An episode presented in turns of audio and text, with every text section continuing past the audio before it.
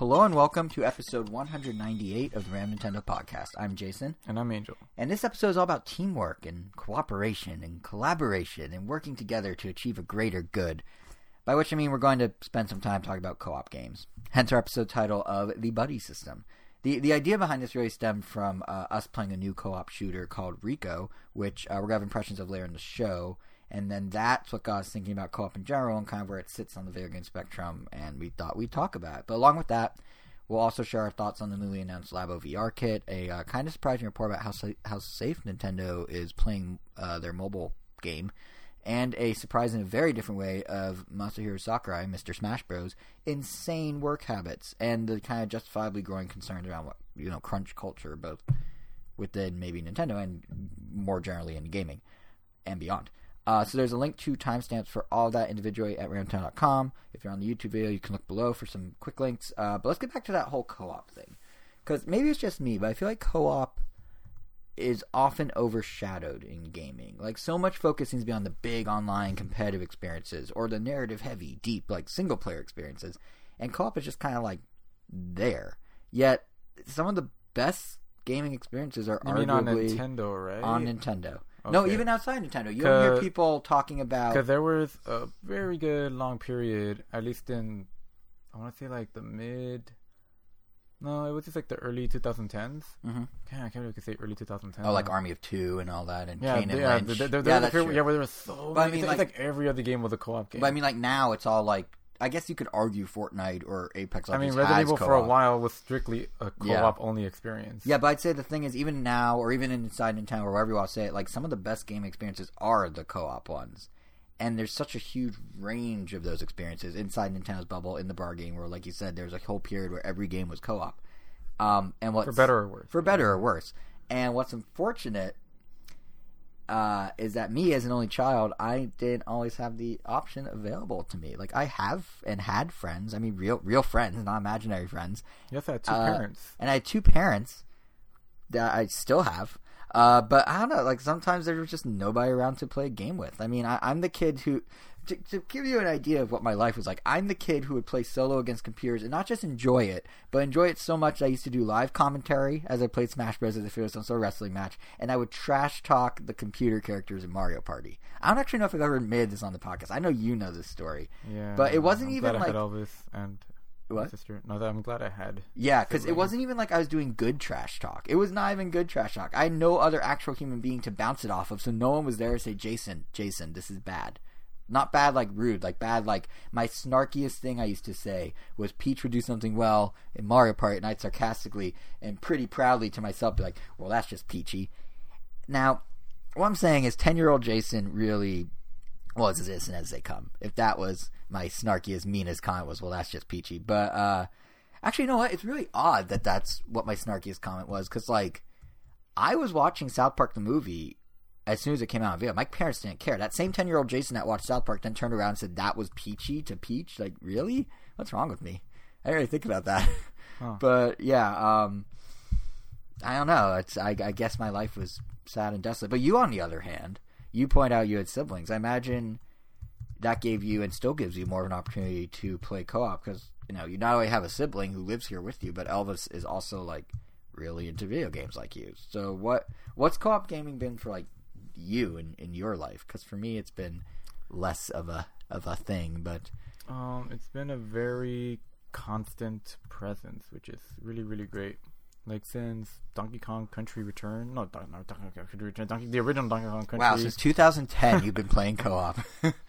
yeah, like Donkey Kong Country One and Two. I remember my brother and I playing co-op. But oh, actually, our favorite, definitely hands down, like the most co-op-y co-op game you could have co-opted back then, instead of Super Nintendo, was Goof Troop. We love. oh, that is game. that's that, that was top down, right? Or not top? It was kind of Zelda-y in presentation. Yeah, yeah, it was it Yeah. was top down, and like someone controlled Goofy, someone controlled Max. They had slightly different, like, I guess, attributes. Like one was faster, one was tougher, hmm and yeah, something about like that experience is like, oh, I can't continue this game unless I'm playing with this other person. But when you finally get to do it, like it was just amazing. And then the little the puzzle solving, the bosses, and that game, like more so than like doing co-op. Like we always play the the mainline 2D Mario games because I mean, at one point they decided there were just always going to be multiplayer. Yeah.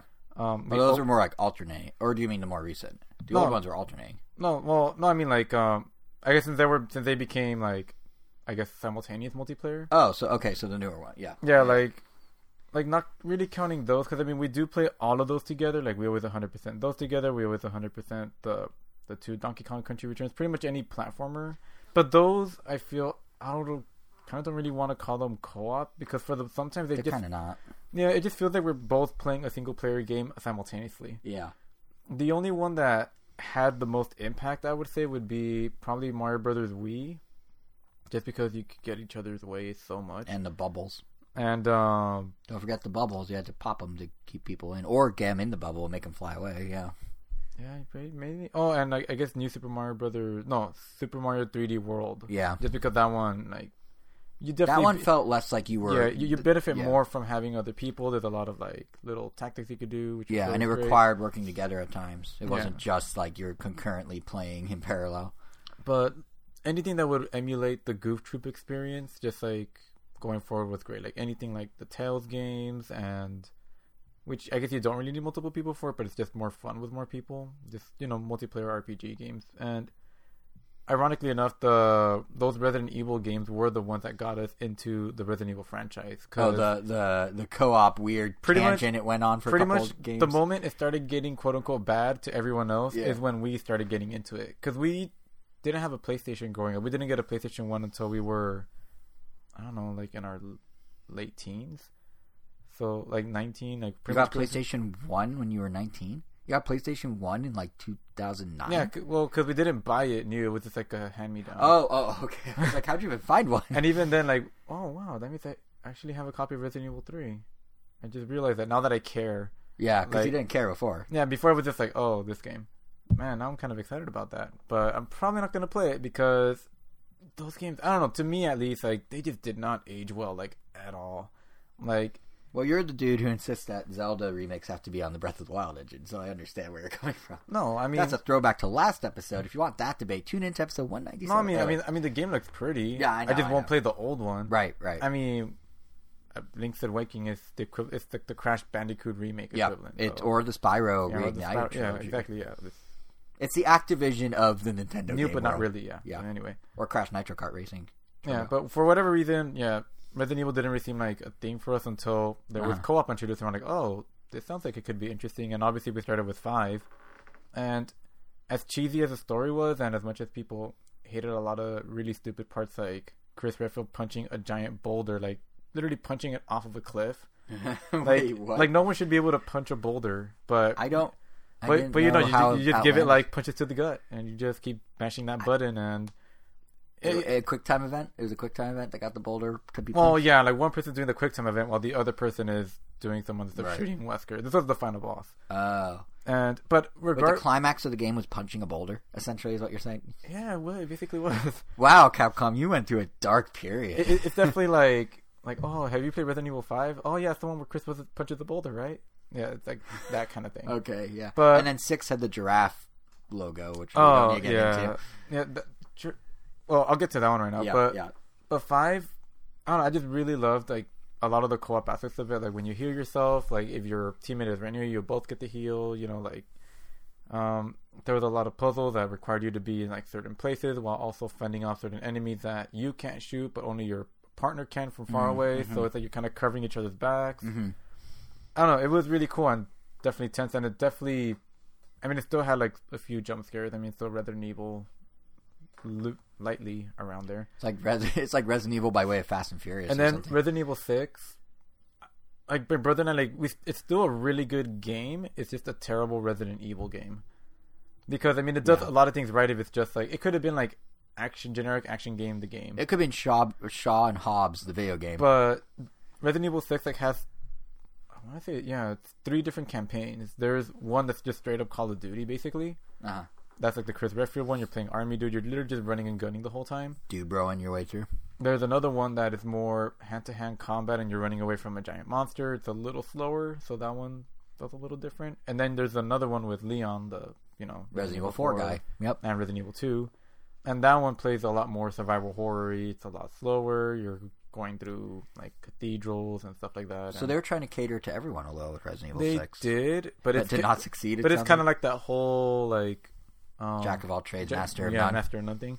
And we still obviously really enjoyed it because the entire experience was co-op, which was just amazing. Mhm. But now that Resident Evil is a little back to normal, I started to really appreciate that all that other slow. I mean, especially because Resident Evil One got an HD remake on the GameCube, and then that got I get an H, an HD HD remake. I don't know what to call it, an upres version for the uh, PS4. Uh, HDR, Yeah, I got HDR, but not HDR, HDR. Yeah, so those- it's, it's spelled the same as HDR. those nice JPEGs from the GameCube era got like an HD remake, I guess. Right. And yeah, I guess the phone went off. But That's weird because we definitely muted everything for once. So now I I'm- don't even think the mic picked it up. I was trying to figure out what went off where. Whatever. so now I'm excited to try that game because you know it was free on PS4 at one point, so we have it. Right. Which is great. Right. And So Resident Yeah. Evil sounds like so Resident well, it sounds like Goof Troop was your entry Yeah, into the co-op Goof world. Juno was also Capcom, and Huh. and funny thing, the lead director of Goof Troop was actually tasked with making Resident Evil One. Really? Yeah, So I'm Huh. coming. which so I'm just realizing. I, I literally just I'm put the, the to a I, realization I knew right that, now. but I, I guess I'm just a huge fan of um Capcom. of Mikami. Yeah. Yeah, here's what I'm figuring out as you're saying this. You are a Capcom fan before anything else. Like, think of your favorite franchises. It's Monster Hunter, it's Phoenix Wright, it's Resident Evil, Goof Troop brought you into co-op. The thing that like sealed the deal for you was five and six, which most people were you know, like, this isn't Resident Evil, but it resonated with you and Elvis. Like, I mean, it you are, to play the other ones. yeah, exactly. Like, you are Capcom. I mean, I this should be the random Capcom podcast for you, at least. I mean, I love Marvel with Capcom. I don't care about Marvel, but it made me care about that game. Right. And I love the Street Fighter franchise. I'm oh, terrible yeah, at it, Street but I still really, really love Street Fighter. It's like if Smash didn't exist, you'd just be all in on Capcom. yeah, I mean, if you look at just this room, there's a lot of There's a lot of Capcom, Capcom. around. Many Street Fighter stuff, but there is Capcom. There are multiple skateboard decks of Capcom character Yeah. of Street Fighter specifically. But but that's my co-op. I mean, at least like what I consider like you know true co-op kind of game. And Yeah. and you know like we've played the odd, like we played Transformers: Cybertron like Oh yeah, yeah. Co-op But those are and- just yeah. yeah. And I mean we have. There was a recent game that came out on PS4. It's like a jailbreak kind of game. It's like what's it called? two no not two sons. I forgot what it's called. Breakout. I don't know, but it came out Mhm. maybe like a couple months ago that we've been meaning to play. But you know, there's still a bunch of other co-op games we have to finish. And more of the point, you you or you haven't peeled yourself away from Resident Evil Two and or Smash Yeah, and I just beat the campaign twice too. of Resident Evil. Yeah. Interesting. Oh wow, you really like that game. Well, I mean, you beat it once with Leon, then once with Claire to kind of see like, Ah. oh, what's going on with the other character. Right, right. But then there's still Meanwhile, yeah. The only thing I kind of don't like about that is that you have, I don't know, you have Leon A. So I you have this timeline with Leon going through the police station 1st He Uh-huh. talks to this dude or whatever, and then and once you beat that game, you unlock Claire B, which she does, I guess, what Leon wasn't doing. But then you have another campaign where it's Claire A, where she goes through the police station first, and uh, she yeah. talks to so the police guy. Four or Yeah, four. and then there's what Leon was doing during that scenario. But during both times, you fight the same bosses, so it's kind of. So I'm still convinced it's not the same timeline because if you kill the boss in one, it shouldn't be there for the other. So it's like, okay, I'm defeated, but I have to come back because the other person's like, oh, gotta reset everything. That bridge that was broken, gotta rebuild it. yeah. So you know what I mean? Like there's Yeah, some inconsistencies, but I'm guessing, I guess, just only the last one you played is the real one, and that's pretty much it. Have you ever heard the theory of multiple parallel universes?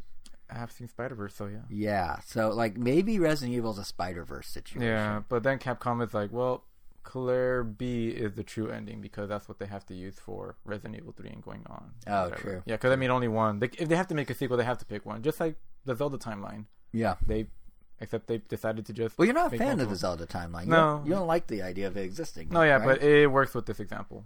no, but I'm, I'm just saying in general. Like, you're not a fan of the Zelda timeline. no, I think you? it's dumb. I, I think it, it's Ooh, pandering. I hope someone out there's like, no, my timeline. They No, like, it you know is- they have the cork board with all the strings, It- and you're just calling them It- dumb. it's cool for it, it's it's fine for people to make their own timeline and everything. I mean, anyone can make.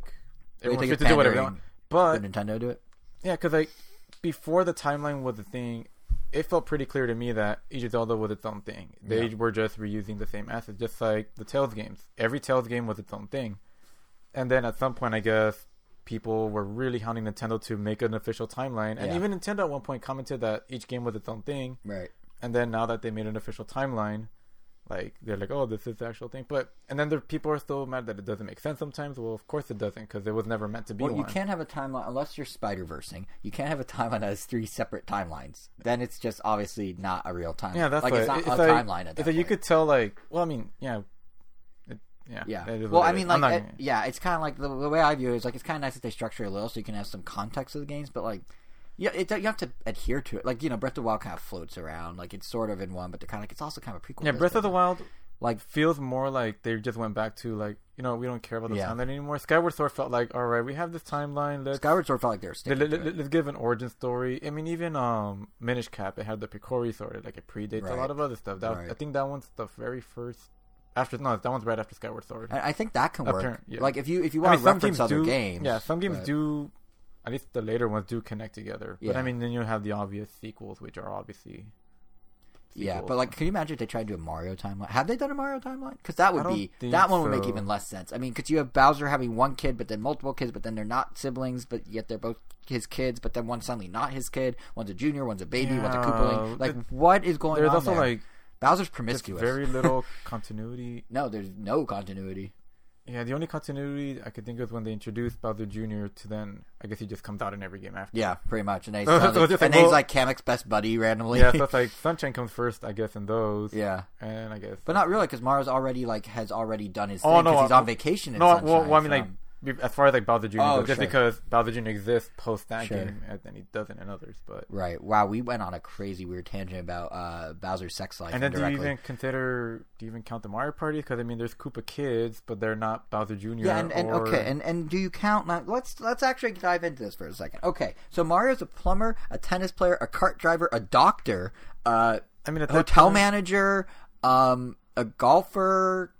Wh- where does he have the time to do all this and say I mean, at this point, it does make most sense that he's just an actor, just the whole stage play. yeah, thing. the the Mario Three theory. yeah. Which that one, like, it's clearly set on the stage, and Yeah. at that point, they're all performing. So, I mean, I guess if you have to have some kind of closure, I mean, that. they're all they're all performers. They're like literally weird- Mario Kart and Mario Party is just like them, just almost re- reinforces that that It- it they're just does. whatever they need them to be. Yeah, they're a cast of characters, literally. Yeah. Which which also kind of explains why Nintendo tried to say he's not really a plumber, and then the internet. This was like a year ago, right? And then the Oh, internet yeah. freaked out, and then like, "Okay, he's a plumber. Sorry, But Yeah. he got his playing degree back. It's fine." But uh, anyway, we went on a crazy tangent there. Um, we were talking about co-op, so I guess that was your co-op life. My, mine, uh, for me, I think the type of co-op game that always resonated with me was the the. It's probably the one you would least expect, and that's the one that takes a type of gameplay that you always view in one way, and then sort of flips on its head. And that's, and I'm not saying like to me that's just what's most interesting. Like I'm not trying to knock the games you talked about. Obviously, there's huge appeal in gunning down zombies together. You don't like grand epic and stories have of you. co-op. uh, no, because I don't have extended time to play these games with people because I am a only child, as we've established, Oh, with apparently it. no friends. commitment issues. Exactly. I yes, I'm gonna uh, single forever. Yes, I have commitment issues. Point is, uh, because of that, bite size was the way to go. But what really interests me more than bite Oh, I thought size. you meant like that was the name of a game, like Bite Size. no, bite, bite size game- guys. Do you remember the game with the dog and he was a robot? Bite size. It was so good. It was on the N64. No, um, but yeah, I think it's just someone who had access as someone who had access to less co-op, for lack of a better way to put. it, I always found it more interesting when an experience I played solo, and always viewed as only working solo, suddenly wasn't, and then worked really well. Like you know, games like Mario Kart Double Dash or Zelda Four Sword are really like the embodiment of this for me. And I realize it's a totally different type of co-op than what you're doing, but it's just it's sort of you know it's what resonated. Like looking back at Double Dash now, the whole thing comes off a bit gimmicky. I'll admit, but at the time, like the idea of coordinating with another person, you know, having your item gunner of sorts, it- like it's a World War II plane or something, uh, it really helped make it stand out compared to other Mario Karts. It It was pretty fun. it was always pretty fun being like I remember um there were many times where my brother and I pretty much had like a system like unlocked because we would try to get like the fastest possible time on any track. So you know, so you know when we're like drifting, like we're pretty much just like jiggling the joystick. So we would get like You Mario fast- partied the joystick. the fastest possible drift boost you can possibly get. Uh-huh. So we would our drifts would have to be like on point, otherwise yeah, like, you'd have to be synced up. yeah. And when you're like synced up, it's like well, yeah, it's harmony. I mean, Yeah, and I and I appreciate that Nintendo didn't just make it as simple as like one person throws items and the other person steers. Like the sync. Oh yeah, and they attack too. Yeah, they could attack, And so you you, need to attack to help your drift, so you can like turn your car even more. There's like all these like Yeah, so the fact that you could like throw punches or steal items as the person, you had to coordinate as you're driving constantly. yeah. And, And, then if you want to, you can switch. If you want to change it up. what? And yeah, then- exactly. You can switch on fine. It wasn't even like if you want to change it up. Like you both got items, so I mean, I guess you Well, you could throw the driver- item backwards. Yeah. That's true. That's true. But yeah, the fact that you could rotate on the fly, I thought was really yeah, which cool. is great because like, oh, I'm better at this track. You're better at this track. Yeah, So yeah, it- it's a really cool system, and like, it meant that it it made Double Dash surprisingly strategic for a Mario Kart da- game, at least verbally strategic for like the first time in the series, and I I just thought that was cool. I really would like that mechanic to come back. And I guess as Mario Kart 8 Deluxe feels like it's on a, it's a platform on its own. I feel like they should just keep building on that. That way, well, I mean, they could make it its own game, but at least that way it doesn't feel like it's taking away anything from a core Mario Kart because they could just keep yeah, building just- on Mario they Kart. could 8. literally just make Double Dash a mode inside other Mario Karts. I mean, all it it basically well, is I mean, I a feel, mode. I feel like if it's a mode, I don't know. I feel like it's not going to be a. oh, I think the balancing would be screwed up. Yeah, like I feel it's not going to be given the attention it deserves. I That- guess that's if it's just a mode. Oh, so you're thinking also like they do a uh, Like- like- like, expansion pack of sorts. Like give it like a full on like go a lot on it pretty Yeah. much. Because I mean the track designs were a lot simpler for that one because the the way the cars steered on that one was a lot. They couldn't do very sharp turns, so a lot of the Yeah. car a lot of the tracks were shorter and wider. Mhm. Also, just to allow like the bigger vehicles. So it definitely had I don't know like a different feel to it. I mean, it makes sense. It, was- also it all was the of carts look more Mar- like real cars. That was the first time they Yeah. broke out the cart look. And it's also one of the well, actually the first time you could pick different. No, it wasn't. No, it was the first time you could pick different cards. It did introduce the boosting. It did introduce the point system used for the cups that's been in every Mario Kart since. But that was that- the first game to have that. But that one um was the first Mario Kart since the original director left. So it was like some other guy, and then the other guy came back. So like, oh, of course it's gonna be the one. that- Hideki, wait, Hideki. Uh, oh, what's his last name? Konno didn't do. Whoever does all the Mario Karts did not do double dash. He like left to do something. Oh, he was working on Nintendogs. Oh something like right, yeah, that Yeah. that checks out. And then yeah, so I guess they went crazy with it, and then he came back. He's like, all right, give me back. I believe franchise." his name is Hideki Konno or something like that. We saw him at uh the best Nintendo Yeah, does in Abbey like, Road. Yeah, what Abbey Road. Yeah, Abbey Road. No, no, no, he wasn't with them there. We saw Abbey him. Road Day. Well, he was there. He was there. no, no, no. We saw him at Best Buy uh, when Nintendo did those couple years of E3 at Best Buy, and we went Oh, to the Best yeah, Buy yeah. down the street from E3, and Nintendo brought all the developers over. Yeah, he was there. Yeah, we yeah. didn't meet him. We met Tezuka, the guy, master producer of my all-time favorite Mario game, Mario World. Worked with Miyamoto for 30 straight years, but yeah, he was there too. Um, but yeah, so Double Dash I think is one example of a game that kind of like resonates with my style. The other one I mentioned is Four Swords, Zelda Four Swords, which I think may actually be my all-time favorite co-op experience. Like my high school buddy and Pretty I, good one. Yeah, it is. And my high school buddy and I used to play it a ton. We um, like it does call. If you think about it, it does follow kind of the same motions as Double Dash because you take an established uh, single-person experience, in this case Zelda, and then you somehow manage to seamlessly integrate co-op into it. But what Four It's actually very Mario Wii in the sense Yeah. that it, it's So- like you're it's multiple people just playing a single player game, except when you interact well, with so, each other. well, Sora, because yeah. So what Four Swords did that I thought was particularly cool. or you're thinking of the GameCube one, because in that one you can You're get thinking of the really far GameCube one. apart, and then it's like you're Yeah. kind of just doing your own thing, except when you you know decide to get next to each other for. You're thinking of Four. Swords Adventures more so. Yeah, that one definitely. because the Game Boy Advance connectivity let you actually literally go into other rooms and caves and stuff without the others. Yeah, it would just branch off. But yeah, no, what I thought Four Swords did that was particularly cool was it was, I think, one of the first games on Nintendo system, or at least from Nintendo, that wasn't just straight co-op. It wasn't like you know Yoshi's Crafted World or the new Captain Toad special episode DLC that just came out, where it's just you're working towards one common goal, being a level, and that's it. Like Four Swords, it was also about sabotaging other people along the way, about hitting players with that, about stealing rupees, all of which fed into this kind of ongoing tug of war that you know you had other players. I feel like Nintendo co-op games didn't really do up to that point. I'm not saying it didn't exist. I'm just saying I don't recall a time when Nintendo, like you know, like Donkey Kong, you mentioned, you guys were trying to be a level together. Goof Troop, you were working together, but this was one of the few where it's like cooperative and competitive, which was kind of kind of a cool angle. And I'm not saying Nintendo invented this concept, but it's certainly one they've now applied to all their other franchises, like Mario 3D World. You mentioned that before. That's a bit more competitive slant on this concept, but you know, with the crown mechanic and everything. But it was basically this. It's basically Four Swords. Metroid Prime Federation Force was basically that, uh, like the other direction is a bit more cooperative and competitive, but had some angles to it too that were a little more competitive. I think, like, I think this may be why I actually was into Federation Force, even though a lot of the collective internet wasn't. Is I, you know, like I get that it was a spin-off, um, and it didn't have Samus, and it was a time when everyone was clamoring for Metroid Prime Four, which, by the way, we're still waiting for Nintendo. Um, but I know it's announced, but and rebooted, but still. Um, but yeah, if you look at Federation, Should be the subtitle. Metroid Prime Four rebooted, it's actually not a horrible. If they did It some sort of kind of works. Yeah, because what was Metroid Prime 3's subtitle? Uh, uh, Corruption. oh, never mind. Yeah, I thought it was re something for some reason. They could totally do rebooted or re re, re corrupted, re uh, retribution. We're doing uh, it again. Yeah, Metroid Prime Four back in the saddle. Retribution sounds good. Yeah, Retribution sounds good. But anyway, uh, my point was, even though a bunch of people are obviously waiting for that, so they're upset about Federation Force. Like, if you look at Federation Force as an isolated game, it's basically Metroid Four Swords, and it works really well as that. And like, I feel like all this kind of came out of normal Four Swords.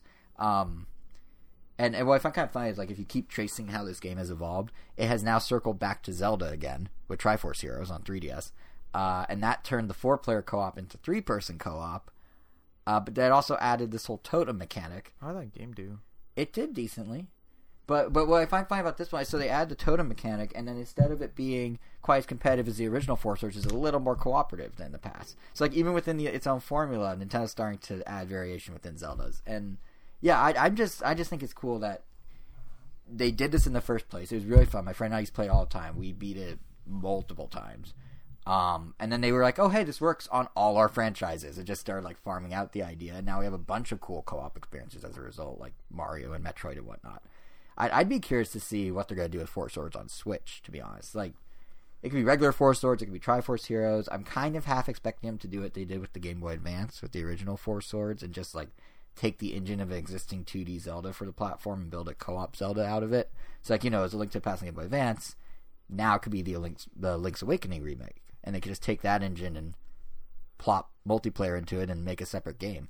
And it's it's it's not that far fetched of an idea either, because just coincidentally, there's a rumor about a week ago, started by a guy on GameFAQs, who has a track record of getting a decent amount of Nintendo Direct stuff right.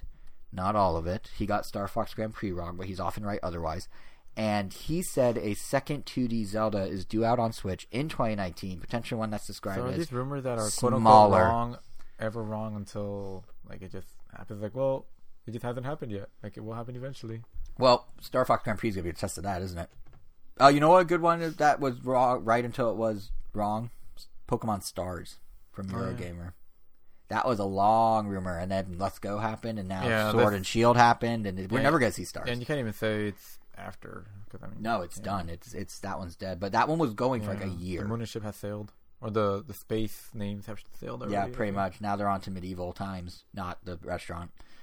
Um, there's actually a weird thing with Pokemon. Did you see that they trademarked Armored Mewtwo? I'm starting to wonder if um, the Alolan forms are going to be armored up Pokemon. Like, I'm not the first one to think this. It's all over the internet. Makes sense. It does go with the sword and shield the- mechanic. yeah, it fits my thing that Oh man, to be more be like a new item. You equip them with armor. I don't know. That's a, it's an interesting idea. What, like a- and what does it do? Is it just a defense thing, or is it also an offense thing? Do they get special weapons? Do Pokemon have weaponry? Yeah, because I mean, be items jousting? already items in the game already kind of have that whole. Mecha- I mean, you have the focus sash. Like, if you go from full health to zero health in one hit, you will survive with one HP no matter what. Mm-hmm. I mean, that's basically armor. So Yeah. So do you just what? flesh that out more somehow? I don't know how. replace them completely? Yeah, it's it's like a lot of questions. But yeah, they copyright it. Game Freak, Creature, and Nintendo, all three were on the copyright. So, but anyway, the point I was trying, I wasn't bringing that. The thing I was saying is, um, the GameFAQs guy. So he's saying, yeah, second smaller eShop release of a 2D Zelda is coming this year, which to me sounds like it could totally be Four Swords in the Link's Awakening engine, and I'm totally for that. So, yeah, I'm just, I'm just saying, if Nintendo, if you want to do it, like I won't object, and clearly I am the deciding factor on these things, so go for it. But were, were- I mean, were you ever a big Four Swords guy? Which did you I play, if any? Not really. I mean, it was fun. The only one I I played it once on the Game Boy Advance. Did you mostly do the GameCube one? Because that's the one you were talking about before, Four Swords Adventures. I've beaten the GameCube one, and then I mean we had the one on 3DS because of the free promotion. Oh yeah, yeah, yeah. Oh yeah, we played that, you and me. Yeah, but yeah, I guess it was never like a like. It didn't "Oh, click with you the same way it did with me. Yeah, it was just like all right, we'll play like if people are available. Like it was Yeah. fun, but it it wasn't. Yeah, I, don't I will say it's funny for like all this ranting I've been doing about how much I love the first Four Swords and the concept and how the concept evolved across Nintendo. I didn't really get into Four Swords Adventures on GameCube as much. Um, I think part of it was the hassle of setting up the Game Boy, Ga- GameCube, Game Boy Advance Link connectivity stuff. I don't know how we even like how long it took us to do. I feel like we marathon the whole game in one day or something. Yeah, I, I did not, and that's partly the downfall. Um, because like it was too much content for me personally. Like I, you know, like I say, I don't always have access to play co-op with someone, even though I have parents and friends, supposedly. Um, like I just because of that, I tended to gravitate towards the shorter overall experiences, ones you could be in a single session or two with a friend, like the mm. original Four Swords. So I think that's why I like the original so much. But Four Swords Adventures just kind of fell to the wayside, and like honestly, I, I, hearing that second rumored Zelda game, maybe a smaller release, is actually more exciting to me than any other part of it. I'm like, oh, smaller release. Oh, it could be like old, like original Four Swords. That'd be awesome. Like even like even Triforce Heroes was cool, but was a bit for my personal preference was a bit long. But but yeah, it's uh, I don't know. I think I think you know I think the best way to describe my type of co-op actually is um, it's what we did with Tetris 99 the other week. That I is- mean, now that is creative co-op. yeah. So we all know that Tetris collectively has no co-op whatsoever. But you and I found a way with friends to make a five-person experience out of Tetris, and it was super fun. It's kind of this idea of like a game you wouldn't expect to do co-op, doing co-op and doing it well. Except this time we kind of did it, not the game itself. But basically, what we did is we had one person manning the actual block placement with the D-pad or the face buttons. We had another person aiming the opponent targeting with the control stick on the same controller, so two per- people on one controller. We had two other people acting as scouts looking to see specifically who to target on the screen, and then we had one last person reciting the next block to the primary p- player by basically whispering in their ear in a weird like way. And while some may call it cheating, which to be fair, they're not wrong, um, it was still a lot of fun and had everyone involved in a game that like normally wouldn't work for anyone but the one player. So like, and it was quick to jump in and out of, and it was very much like my type of co-op. Even though it wasn't an actual co-op, but like that's what I'm sort of getting at with all this. Well, It's really- like taking a game you expect to work that you're used to playing solo and be like, oh cool, I could do this with friends too, and it actually works. Yeah, especially because like obviously Tetris is a one-player game, and the fact we got it to work with people that you know were just experiencing it without Yeah. playing. Like it was, It was really cool. it was like a very War Game and Wario kind of deal. so where, yeah, totally. where everyone's playing, but you just have one gamepad, Mhm. which I always like this kind of games. The the funny thing is, uh, we never actually won a match with the setup, and Yeah, meanwhile, Wasn't two we of got our, with like third place. I think. yeah, I think we got third or fourth, and then meanwhile, two of our other friends who were not part of our little crazy scheme got first first place on their own without needing a sort of setup like this. So, I don't know what that says about the five of us. I think that means we got paired up with really, really good people, and Maybe. they got lucky. That might be it. I, I think what we need to do is we need to do this during the next special cup. Like, just think, if we did it during the Maximus Cup last week, we could have won ten dollars between five people. That's enough for each of us to buy a single bottle of vitamin water on Nintendo's dime. With tax? except not really because it was Nintendo my Nintendo coins, so we could buy nothing of value except a fifth of a game, maybe. So actually, never mind. There was no point of doing it, of us doing it collectively. Oh, unless we got a multiplayer game together. Yeah, Hmm. that could have worked. Yeah. So I guess for the next cup, it's cool that Tetris is finally doing all those different like competitions. Like they had the Maximus Cup, I assume more are coming. Well, But, and there's real, so. real prize, real money on the line. Well, Nintendo money, but Nintendo bucks. But still, like that's cool. Nintendo's a free game, and then they're giving you real Nintendo bucks for it. I don't understand the people that complain and are just like, "This is only ten dollars." It's like, dude, you, it's a free game, and they're giving you free money if you're good at the free game. What more do you want? Yeah, it's really hard to be good at that free game though. Uh, Some people are. I mean, nine hundred To, to consistently get first Nine hundred ninety nine people every time good you, enough. every time you don't get first place, you already have to win like the next two just to make up for it or something. Like that. So like I have a theory. I tweeted this last weekend. I have a theory that the game purposely goes easy on you in the first. Like this is like a. consp- I am a Tetris ninety nine truther, is all I'm saying. So I think the game purposely is programmed in such a way that it goes easy on you in the first match to make you feel good about yourself, and then it starts just whittling away at you and making you feel horrible, and just your cru- your hopes and dreams are just crushed.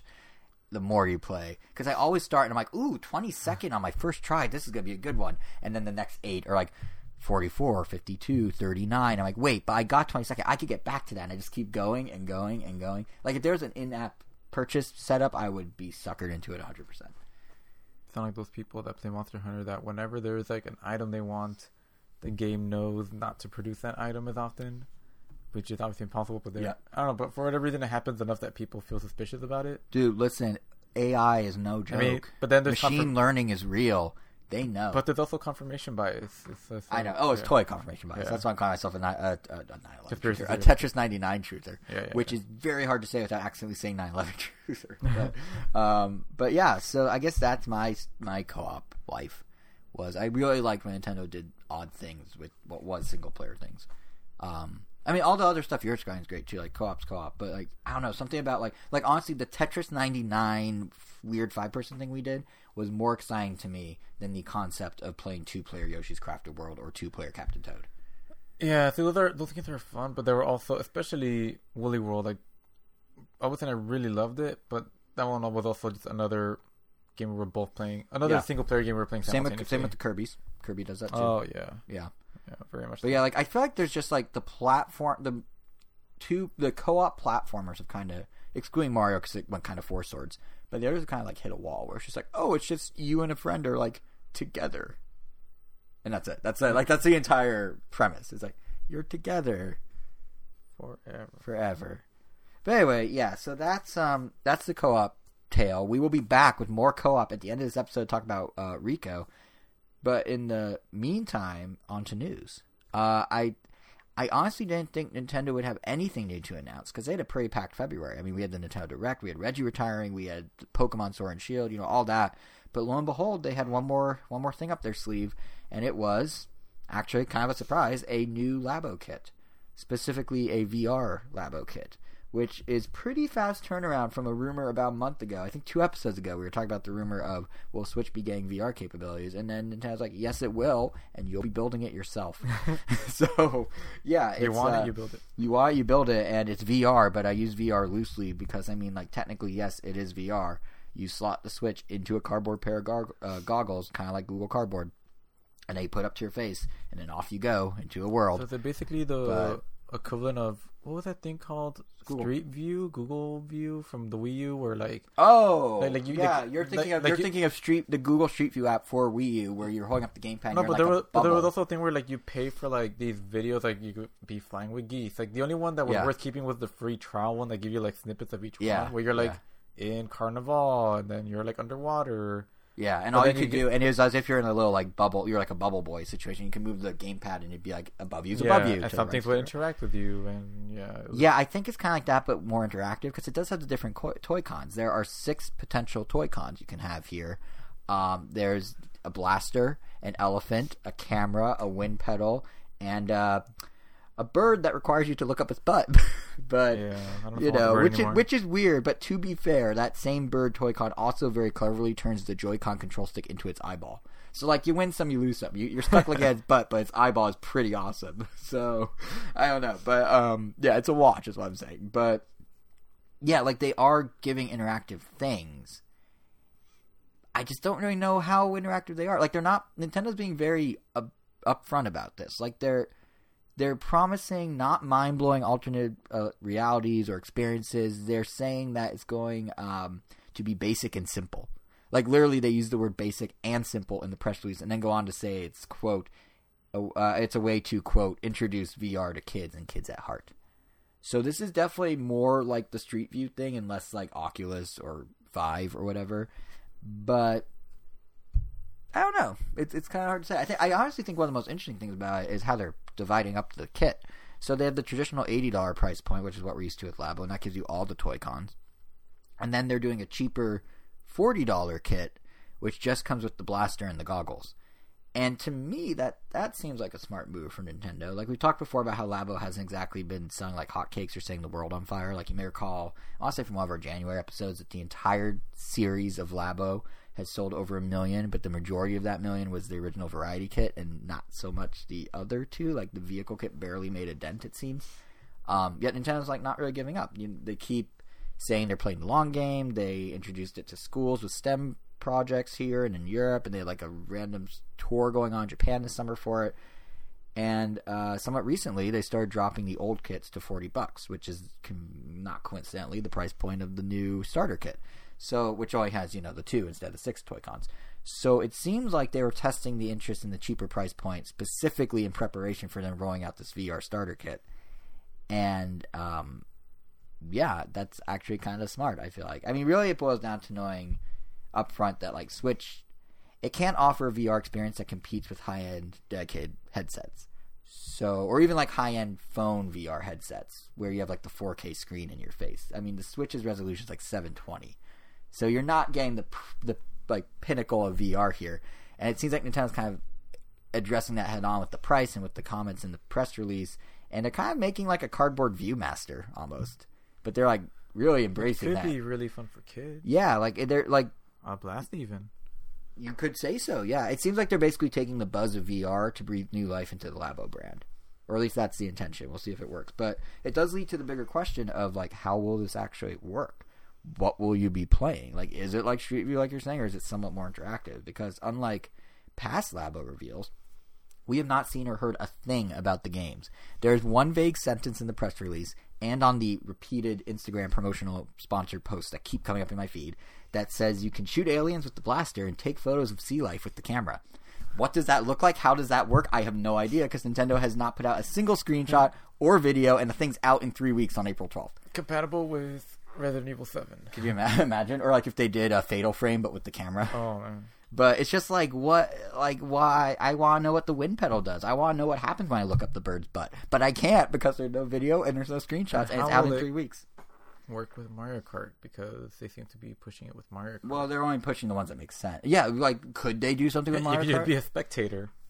Dude, if you were just like a first person view of like you took over a shy guy's body and like the the goggles were just the shy guy mask and you're just So, looking around, yes. I would be so for that. If if online you could see the real people in the crowd. Yeah, what I imagine it would look like if you're in Viewmaster mode, you just become someone on the crowd, Mm-hmm. and then you know, you're just seeing the, the drivers drive by, and then there's like nothing. and sometimes And then you can concessions by come by, again. or concessions come by, and they're like, "Who wants like a, Yeah, a, there's, like, a stuff- Koopa Chupa lollipop?" There's like stuff you could maybe throw items at the drivers randomly. That would actually, you know, honestly, this would be kind of cool. The, the, the item thing might be, or may, yeah, maybe throw items to them, not at them. Like you're helping them, not hurting them, because that's the Nintendo That'd be funny way. if you could hurt them. Like If someone's you could- about to get just first a place, and they're like, "Oh, the crowd killed me this time." That would actually be a really fun mode. They caught um, yeah, if it's race like the- day. Yeah, if it's They its have the races mode. If it's like a separate day where you're like, you're like, oh, let's make the the audience a factor. That would be cool. But They could do that for the double dash we're dreaming up. The new double dash. actually, yeah, because then um, I, I would imagine there's like a button or something like, and let's say like there's a track like that doesn't have like a crowd throughout the whole throughout the whole vicinity. right. Like maybe you're just like in a hot air balloon, so maybe like with a button press, you just like teleport to different parts of the map, so you can always That would be You know, be actually with the action. that would actually be pretty cool. And it, you know what it would bring back in a weird way? Asymmetric gameplay. The Wii U's Oh, MO. yeah. Nintendo never gives up on an idea. So like here's asymmetric gameplay in a new way that works with Switch. I'm actually like weirdly for this. I don't know if it has like depth. I don't think it does, but it would be fun like every so often to do that mode. I think mm-hmm. realistically, like the mode I can best guesstimate because I don't know how real that one is is the elephant game. So there's a Toy-Con where you have a giant elephant trunk, and the only reason I think I can guesstimate this is because there's already a game kind of like this. Back in like 2013, I think I went to Indiecade in Culver City. You know they do every year a big indie game event, and the Oculus was the hot new thing. It was their first year with a booth, and they had a game called Dumpy Going Elephants. And Dumpy what you Elephants. did is the entire spirit experience was first person in an Oculus helmet, and all you did was swing your head around, and this giant trunk would be your nose, and it would thwack things, and you just go on rails and hit things with your trunk. And I imagine the Elephant Labo game will work somewhat similarly. Maybe you're catching rings or doing something a little more gamey than just like whacking things with the trunk. But I assume it's like going to be a first person, an FP, uh, FPE, first person elephant game. Oh, I remember you describing that game now. Yeah, yeah. Yeah, I mean, it was a long time. It was like six years ago. Oh God, it was like five and a half years ago. Whew, we're getting old. But um, yeah, I can see Labo doing something like that. But yeah, I don't know what else they're gonna do. I mean, maybe the the biggest hint might be um, that the secondary selling point Nintendo's been emphasizing in the press release for Labo VR is that Labo VR is social VR. And I mean, it makes sense. It's on Switch after all. And Switch, you know, multiplayer and social gaming are a huge component of Switch. But Nintendo really emphasized in the press release, like, how easy it will be to share your VR experience. You know, you uh, they're saying that like there's no there's no head strap, so you can just pass it along. Like all these things that would be like, oh, that's bad for VR. And Nintendo's like, no, it's good for social VR, which they're not wrong. It is. So you could literally just hand off your headset and do round robins of games. So if that's the angle they're taking, and it seems like it is, I suspect that means we're going to see shallower games overall. Kind of like more like what we saw in the variety kit and less like what we saw in the vehicle kits open world. Um, I think it's also interesting that essentially no head strap means you have to just sit there and hold the cardboard up to your face the whole time. And I, I, you know, I was saying a second ago how Nintendo never gives up on an idea. You know, like e-reader led to Amiibo, GameCube, Game Boy connectivity led to Wii U. I, they're now just doing the Virtual Boy again. They have found a way to make VR just as uncomfortable for more than a few minutes, but instead of it being red and blue headache inducing images, it's now your arms get tired and cardboard rubbing in yeah, your face. which I means no experience could last more than a couple minutes. Yeah. So, because yeah, I mean, I, you're just get annoyed by having cardboard in your face the whole time. So, I guess my takeaway from all this is that I have no idea what to expect from Labo at this point. I don't just mean this kit. Like this sounds like it's gonna be looser stuff, but everything about the kit suggests Nintendo has kind of learned what does and doesn't work for Labo. Like you know, they got the idea of oh, we need a hook in VR, we need to make it more kid friendly. But then at the same time, it kind of makes me go back to wondering, like, why didn't they push Labo harder as a brand with more traditional game tie-ins? I mean, you immediately were like, how are they going to do it with Mario Kart? Because that's what we want to know. That's what you do when you expand a brand. Like, all exposure is good exposure, right? Like, having the motorbike and wheel Toy-Con support in Mario Kart was a clever way to extend the brand. So then when, like, Yoshi's Crafted World didn't offer a tie-in beyond the Labo yeah, that's costume... probably the biggest anomaly. I know, like, I came to... Yet. Yeah, I and, it, and granted, it's not out for two weeks. It could surprise us all, but realistically, it's not going to have it. And I, I, at that point, I was like, oh, Labo as a brand has underperformed for Nintendo. I think I said this on the show. They're going to move on. That's it. Labo's done. But then, boom, here's Labo VR. It's actually more squarely aimed at kids than ever before. And you're telling me that the crafting themed video game that is also aimed squarely at kids isn't going to do anything with Toy Cons whatsoever? Like that's such a missed opportunity, especially when you see third-party games doing a better job about this. Like Deemo, uh, that's that music game supports the Toy-Con piano, and more recently there is a, a first-person motorcycle racing game, like a realistic-looking one in terms of graphic style, called Moto Rush GT. They just confirmed when it comes out next month, it will support the Toy-Con motorbike uh, handlebar thing. So, I, it's weird that Nintendo's not really stepping up. Like, like thinking about it further now, I, I I almost wonder if one reason Labo died off a bit up to this point is because most people didn't know what to do with the toy cons after they built them and played the six mini games or whatever. Like, yes, they can be recycled or thrown away, and yeah, that was a whole pitch about them being cardboard. Like, oh, it's not gonna be like Rock Band. You're not gonna have these stacking up. But if you're paying eighty dollars for the full set of toy cons, wouldn't you want more out of them than just those little mini games? I feel like I would. I mean, the, the the best parallel I can think of is like the Wii Zapper. That thing was twenty bucks. It came No. with oh, Link's Oh, I crossbow that training. What? I forgot that existed. It had yeah, but like it at looking back, sure it wasn't a big deal. But at the time, it actually had a lot of support because it had games like Ghost Squad and Resident Evil Umbrella Chronicles, and you know you got this twenty dollar thing with a game, but then other games like real full games came out, or and other games added it as modes and stuff, and that helped justify the cost. Granted, the cost was much less, but still it helped justify the cost. With Labo, once you once you're done with what comes with, what do you do? Where's the extended value? Why do you now have all these cardboard things lying around your house? And the thing that I find so weird is it's a lesson Nintendo itself successfully learned from Amiibo. Like when Toys to Life was at its peak, there's Amiibo, there's Lego Dimensions, there's Disney Infinity, and of course there's Skylanders, right? Yeah. and everyone except Amiibo was used for only one game or one series of games, and they all died off because you can't justify continually buying accessories and plastic for one game. Amiibo worked and continues to work because it's used across a whole bunch of things in very small ways, like it's diversified. Labo needs to do that. Like even if it's disposable, it's mu- it's it's about the money as much as it's about the storage. And people are spending eighty bucks or even forty bucks on a VR headset and a gun and nothing else Yeah. You gotta give them more to do. Like you, you can't just like the only way this is gonna work. Yeah. What's your piano up to? It's sitting, just sitting. I don't even know where. It might be under a desk. It might not even be in a closet. You don't know It might be where it is. I, I think So it's under a desk. I think it's under a desk, like in the footwell of a desk I don't sit at. Huh. But like if there were multiple, if there's a, a couple other games that support it, I'd bust it out. I like building that piano. It was fun. But then once it's done, what do you do with it? And that's the problem. I feel like, and like on the broader level, I think there's hope for Labo VR. It's just like this seems like a weird thing that Nintendo still hasn't figured out how to address.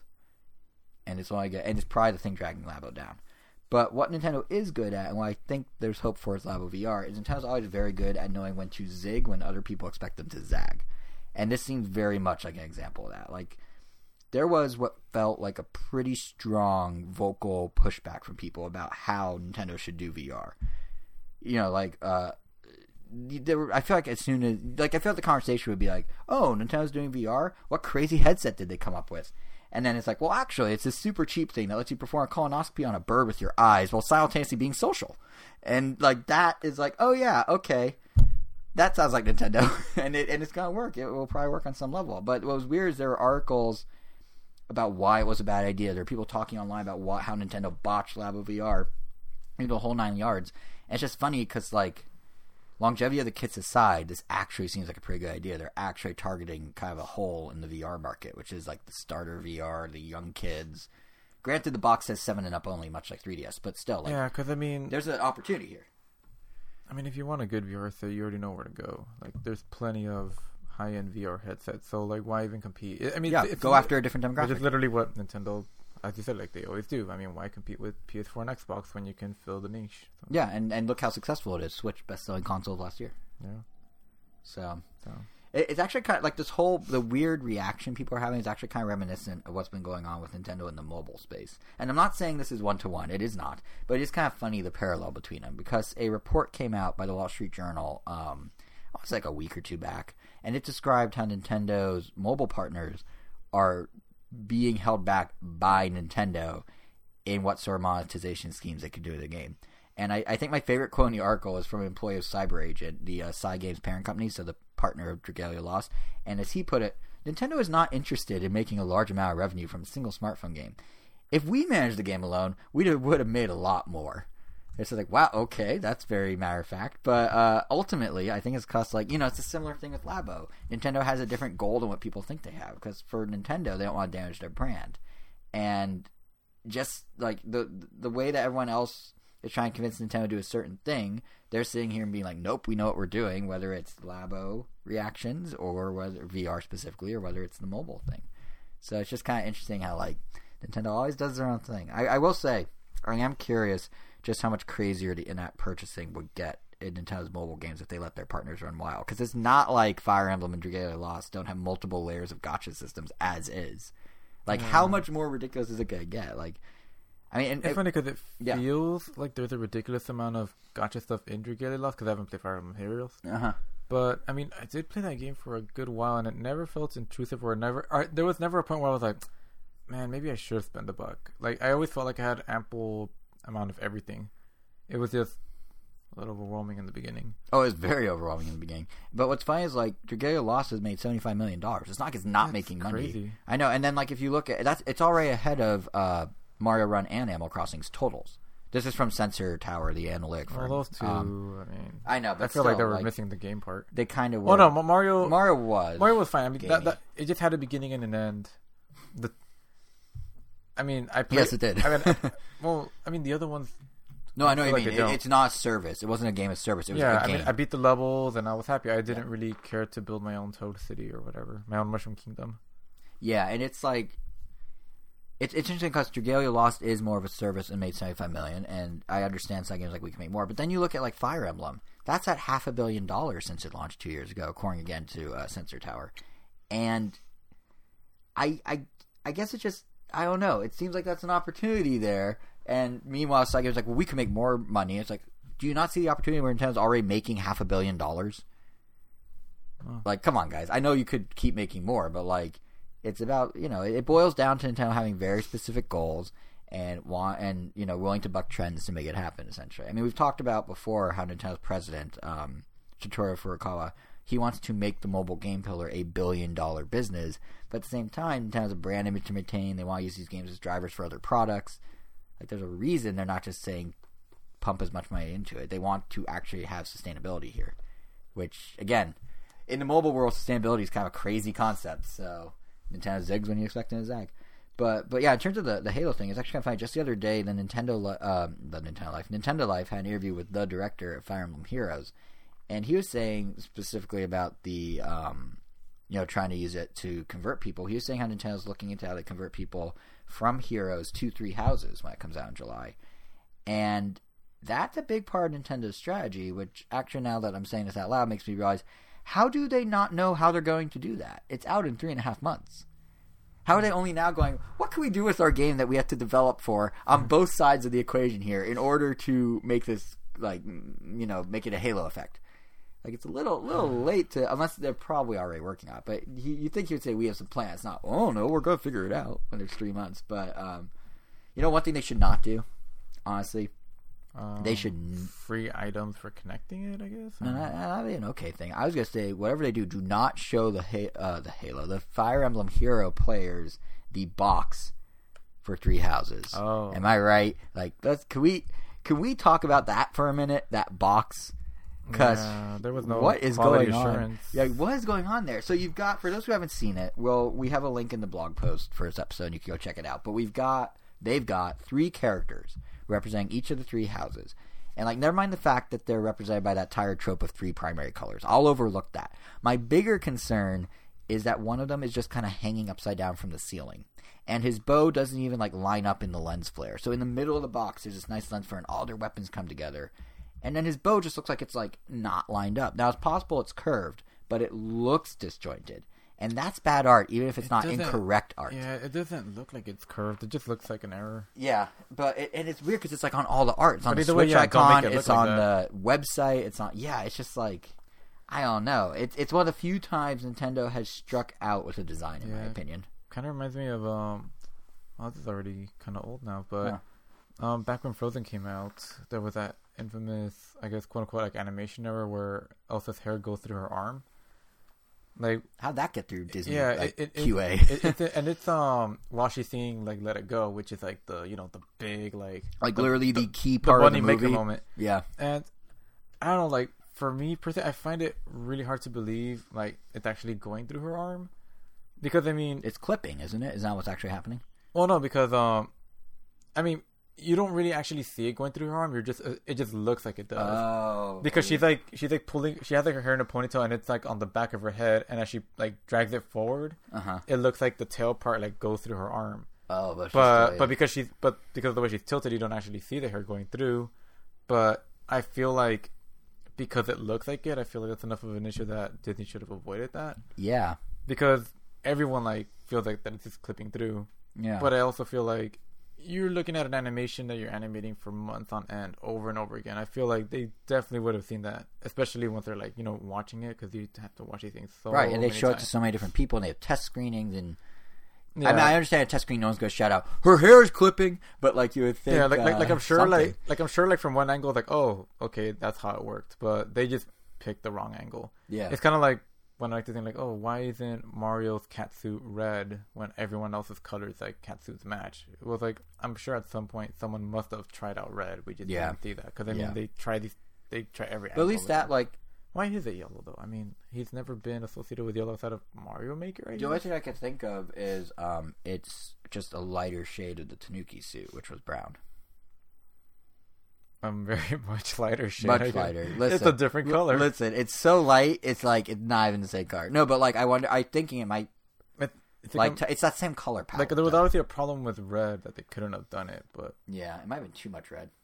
or maybe it would have looked too similar to Peach. I don't know. Cause No, because hers is like hot pink, like bright pink. Because then that would mean Mario and Peach look too similar in, in normal outfits too. Which yeah, they don't. I don't know. It's weird. But like at least that one is justified. At least the hair thing you're saying is justified.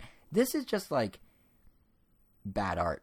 Even Yeah. if it's No, not yeah, incorrect. yeah. And I think I think the I think the Lego thing also fits as it's bad art. Like it's not Oh, no, yeah, incorrect yeah, art. yeah, yeah, just that's what I was saying, art. like- yeah. Yeah, like like even if this is correct, they still shouldn't have made it Mhm, look like that. mhm. Just like with the Frozen thing, like even if it I is agree. correct, they still shouldn't have made people think that it was wrong. Yeah, I totally agree. It's it's weird. And, and what's really weird I mean, it still me, made all the money, so obviously they're like, true. add Obviously another they- clipping issue in the next one. Yeah, clearly they did something right. But and the thing that bothers me about the Fire Emblem box is like it's not like Fire Emblem is known for amazing box art. Like most of the boxes is you know, most of them are just a collage of characters thrown together. But there's some really cool ones. Like do like- Awakening had a really nice I box like the art. Awakening one. I really like Awakenings. Um and like the special editions It's over the years. Heroes. It's Raining Heroes. Hallelujah. Which isn't it But the same as Fire Emblem Heroes? Aren't they just raining heroes in opposite directions? uh Fire Emblem Heroes let's boot up the game. like they're raining at each other? Well that's just charging at each other, which is a standard uh well, some are. I. I remember some are falling from the sky and some are coming. Well, I'm gonna. I have the game right here. Let's find out. Everyone, you're you're watching. Oh, well, hold on. No, they replaced it. It's just it's just a it's a Oh, it went away. It was a person inside a person inside another person on top of another. It was a, Oh. nus- a Russian nesting doll of Fire Emblem people. Huh. A Fire Emblem nesting doll. But no, the uh, the thing is like Fire Emblem's art isn't bad per se. Some of it's kind of bland, but like special editions always look good. Like we were just saying, Awakening looks good. It's just weird that this one is so bad. Like Claude hanging upside down with his just disjointed bow and like making it so overly saturated with those primary colors. Just n- no, no, thank you, Nintendo. I'm sorry, but you guys, you guys have not done a bad box in so many years, but yeah, you did a bad box. You done goofed. You done goofed. Speaking of bad decisions, this is a weird transition. How about Masahiro Sakurai? How's that for a bad? I mean, he himself is a great dude. Don't get me wrong. He gave us Kirby. He's the brains behind Smash Bros. He's very dedicated to his Don't craft. forget Meteos. He did me. Oh, I love Meteos. Meteos was so. I I want to redo Me- like make a Switch Meteos, especially now in the age of Tetris 99, where like Switch is the puzzle system. They're literally doing TV commercials for Tetris 99 in Japan. Like they could bring back Meteos. Really? They should bring back Huh. Meteos. Yeah, they're, they're promoting it as a way to promote um, Switch Online as a service. But yeah, like they should bring back alive. Anyway, the pro- the point is, if they're gonna bring back Meteos, they need to make sure they do it right and and give Whoa. you got a clue by which I mean a text by which I mean you didn't mute your phone. Anyway, they should um they need to do it right. That could 'cause have here's the been problem. Ace Attorney. That could have been like our like. Oh, that's the that's the sound for our podcast show segment. Get a clue.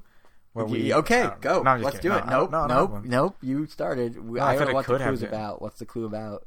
Um, in an ideal world, we would have like a mystery set up that uh, I guess someone could figure out. That'd be good. Like we left clues throughout the podcast. Maybe it was like some key. if you listen at every 36 second mark of every minute and string together the words of those, you have a secret message telling you that we're actually the devil. And if you play us backwards, we say, just kidding, we're actually angel. Oh, Because that's your name. yeah. You see. Anyway, you see. Um, but no, what I was saying about Sakurai is he's a cool dude who gives us stuff. The problem is he's too dedicated to his craft to the point that it's like I'm actually like a little concerned. So he did this interview with Japan's Nintendo Dream magazine, and he was talking about when he gets sick. And they said specifically he had like a stomach thing going on, and they said, "Do you take time off when that happens?" Which is a respectable, normal question that normal people ask. And then Sakurai gave the not good answer of, "No, I don't. I just get an IV drip and go to work like normal." Hmm. That's not good. Which again, like, it's cool. He's so dedicated, but like, dude, Sakurai, you already don't take vacations. You already overwork. You got like carpal tunnel or something from working so hard. Like, you had serious wrist issues. Don't. You deserve a day off. Like, don't do that. That's like work as an addiction. That is bad. And the the the thing that's like concerning, like, first of all, like if anyone out there is like, oh wow, that's so cool of Sakurai. No, it's not.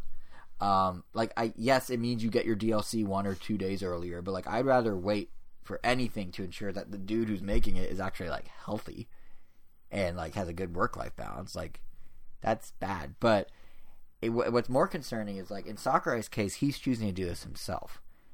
But in a lot of people's cases, that's just the crunch cycle.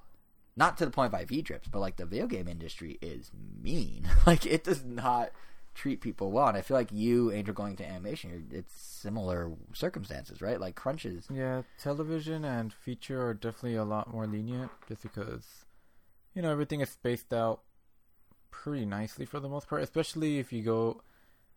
Actually, if you're in Dream, if you get a job at DreamWorks, Pixar, or Disney, pretty much those three, any of the the major big hitters, you're it's pretty much like a normal job. Like there's you don't really have to worry too much about crunch, and you don't really have to worry about getting laid off too much. They pretty much keep you as long as they need. Right. Pretty It's much the outsourced studios. yeah, that- any other studio, Yeah. especially in video games, it's almost always like a project by project basis. And even then, like I mean, like remember LA Noire, like that game did really well, yeah. and suddenly the whole studio closed down. Like it's just like a It's- normal it's thing bad. for like even when you're when you think you're safe, you're really not. Like you pretty much always have to be ready with your portfolio and cover letter. I guess. like, look what happened with Telltale. We're just kind of Oh, like, yeah, belly exactly, yeah. yeah. It, it's weird because like, like again, they were like, announcing Wolf of uh, Wolf Among Us two and all these other things. like and- literally the week before they were announcing things, and then luckily Skybound came and picked up some of the employees and some of the projects. But like, yeah. yeah, and it, it's like the, the the weird things like so Sakurai. It's like okay, he has a work addiction problem perhaps, and he should lay off the work and not do an IV drip because your body should heal But um, but that's him. That's him personally. The problem, and that's his weird life choice that I don't really support. But the problem is for these other companies and crunches, you don't, you're not choosing. You're being forced if you want to stay there because there's no like whenever we talk about this on podcasts, but there's not really unions of game for game developers. There's not really a sort of like worker rights in the traditional sense. You have stories like Activision. This happened I don't know a month ago where they laid off 800 people across the company. So Blizzard, Activision, like all their studios, even though that same day they announced that they turned their highest profit ever on record.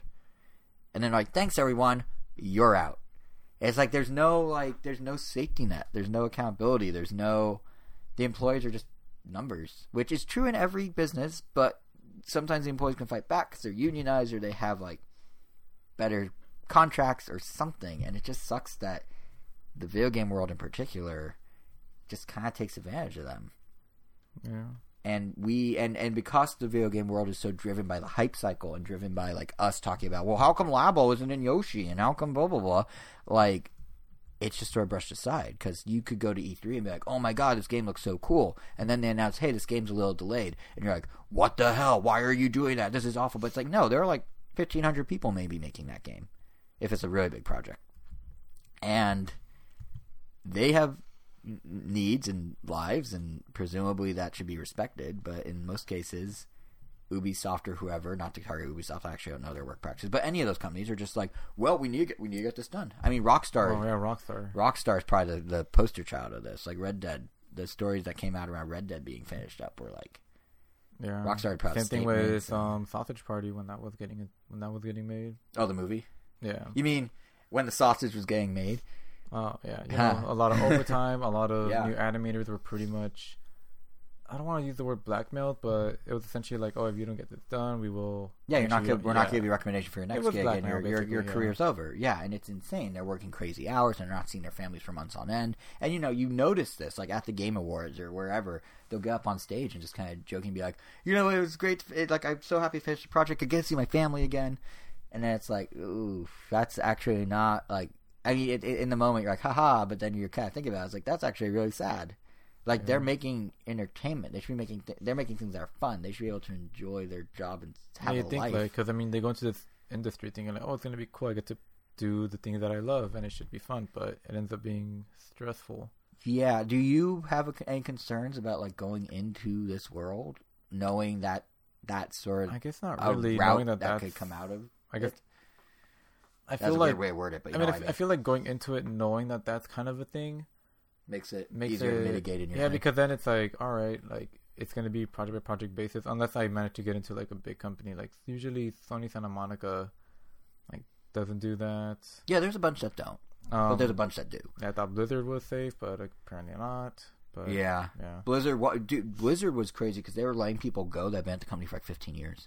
whoa It was across the board. that is crazy Yeah. and you think they wouldn't need to do that considering how well overwatch did and hearthstone but and, they had to trim the fat to keep the revenue coming because there's this stupid mentality, and I get it. Public trade, publicly traded companies have to go through this, where the investors are always like, "How are you going to turn a profit? How are you going to make more money?" It's not just about making money. You can't just happily have a profit. It's like, how do you increase it mm-hmm. time after time. That's why Apple stock, they're like, we've done the best iPhone sales in forever. Our services are up however many percent. Like, we're about to launch a TV service in a couple weeks. Da, da, da.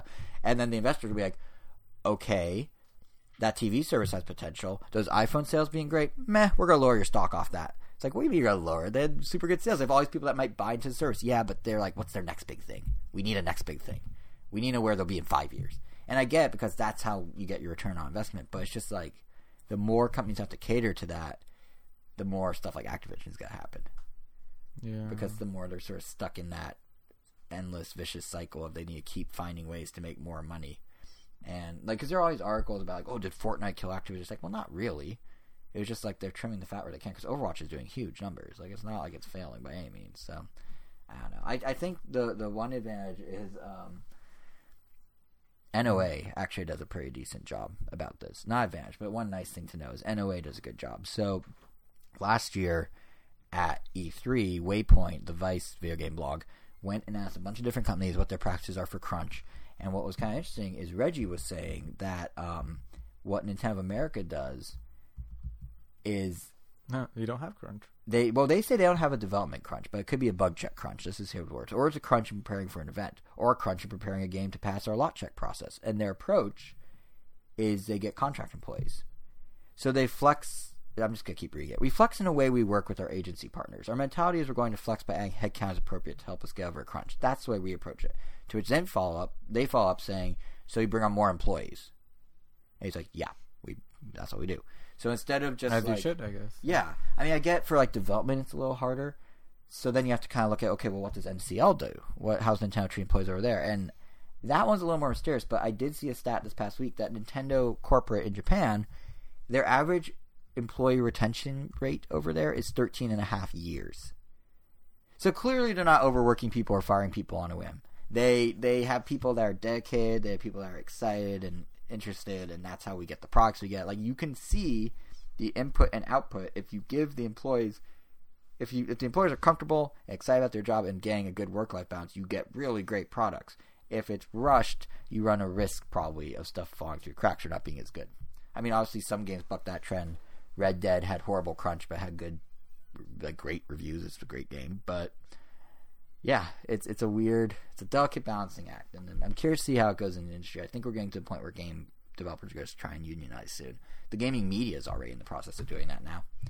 Like the Kotaku people all union are trying to unionize. The Verge staff is trying to unionize. Like it, it's going to happen.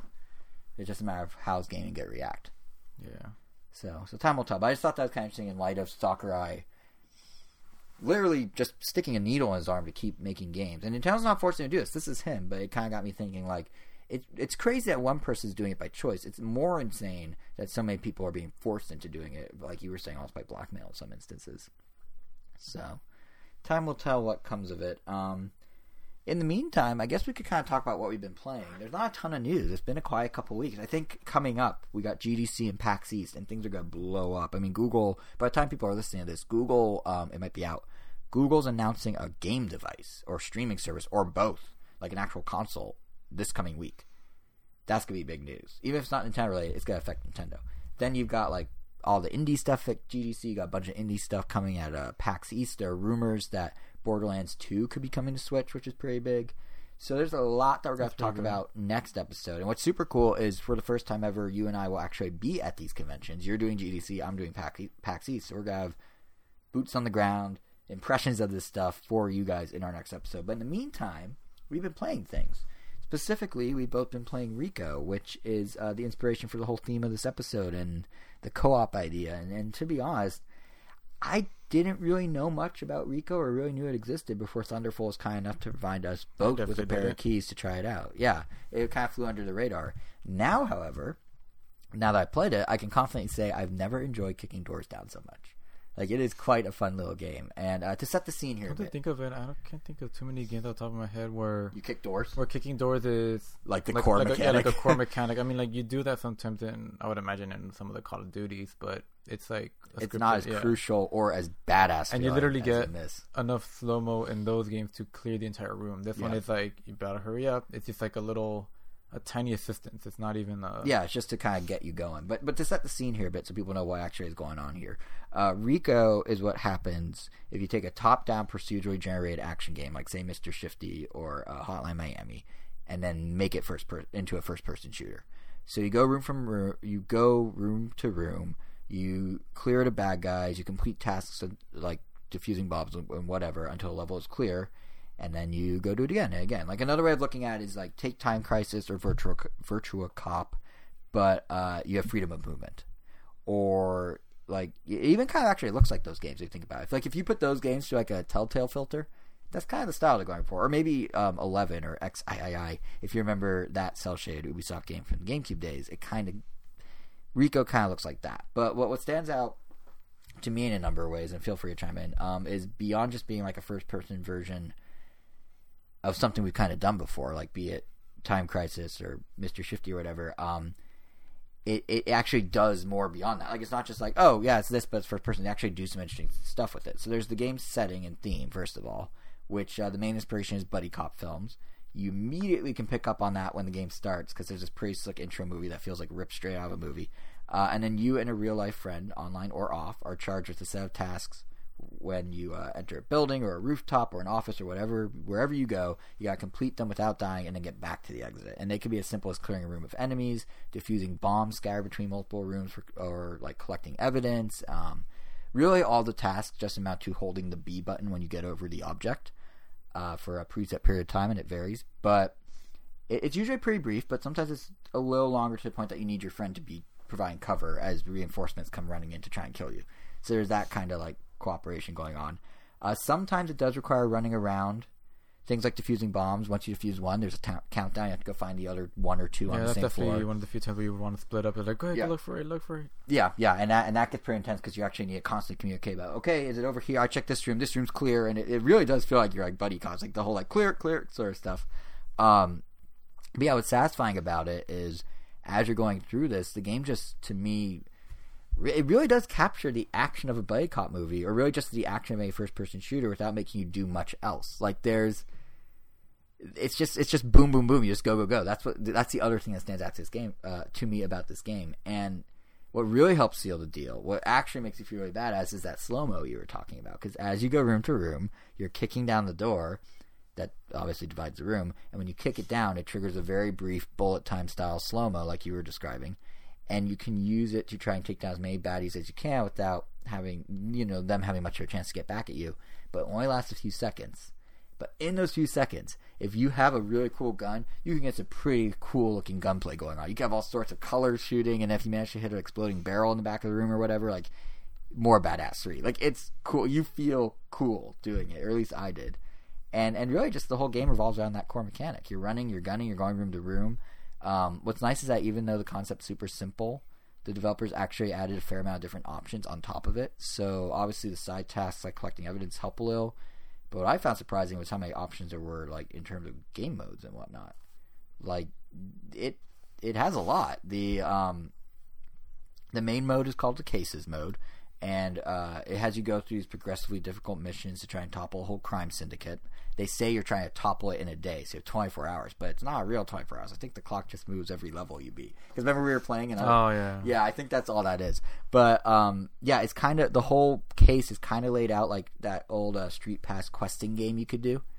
You know, like kind of the, the branching paths. Yeah. Um, and then each you know each path might have a different difficulty of of of uh, level and uh, indicated by skulls, and you can choose an easier one or a boss one or what have you.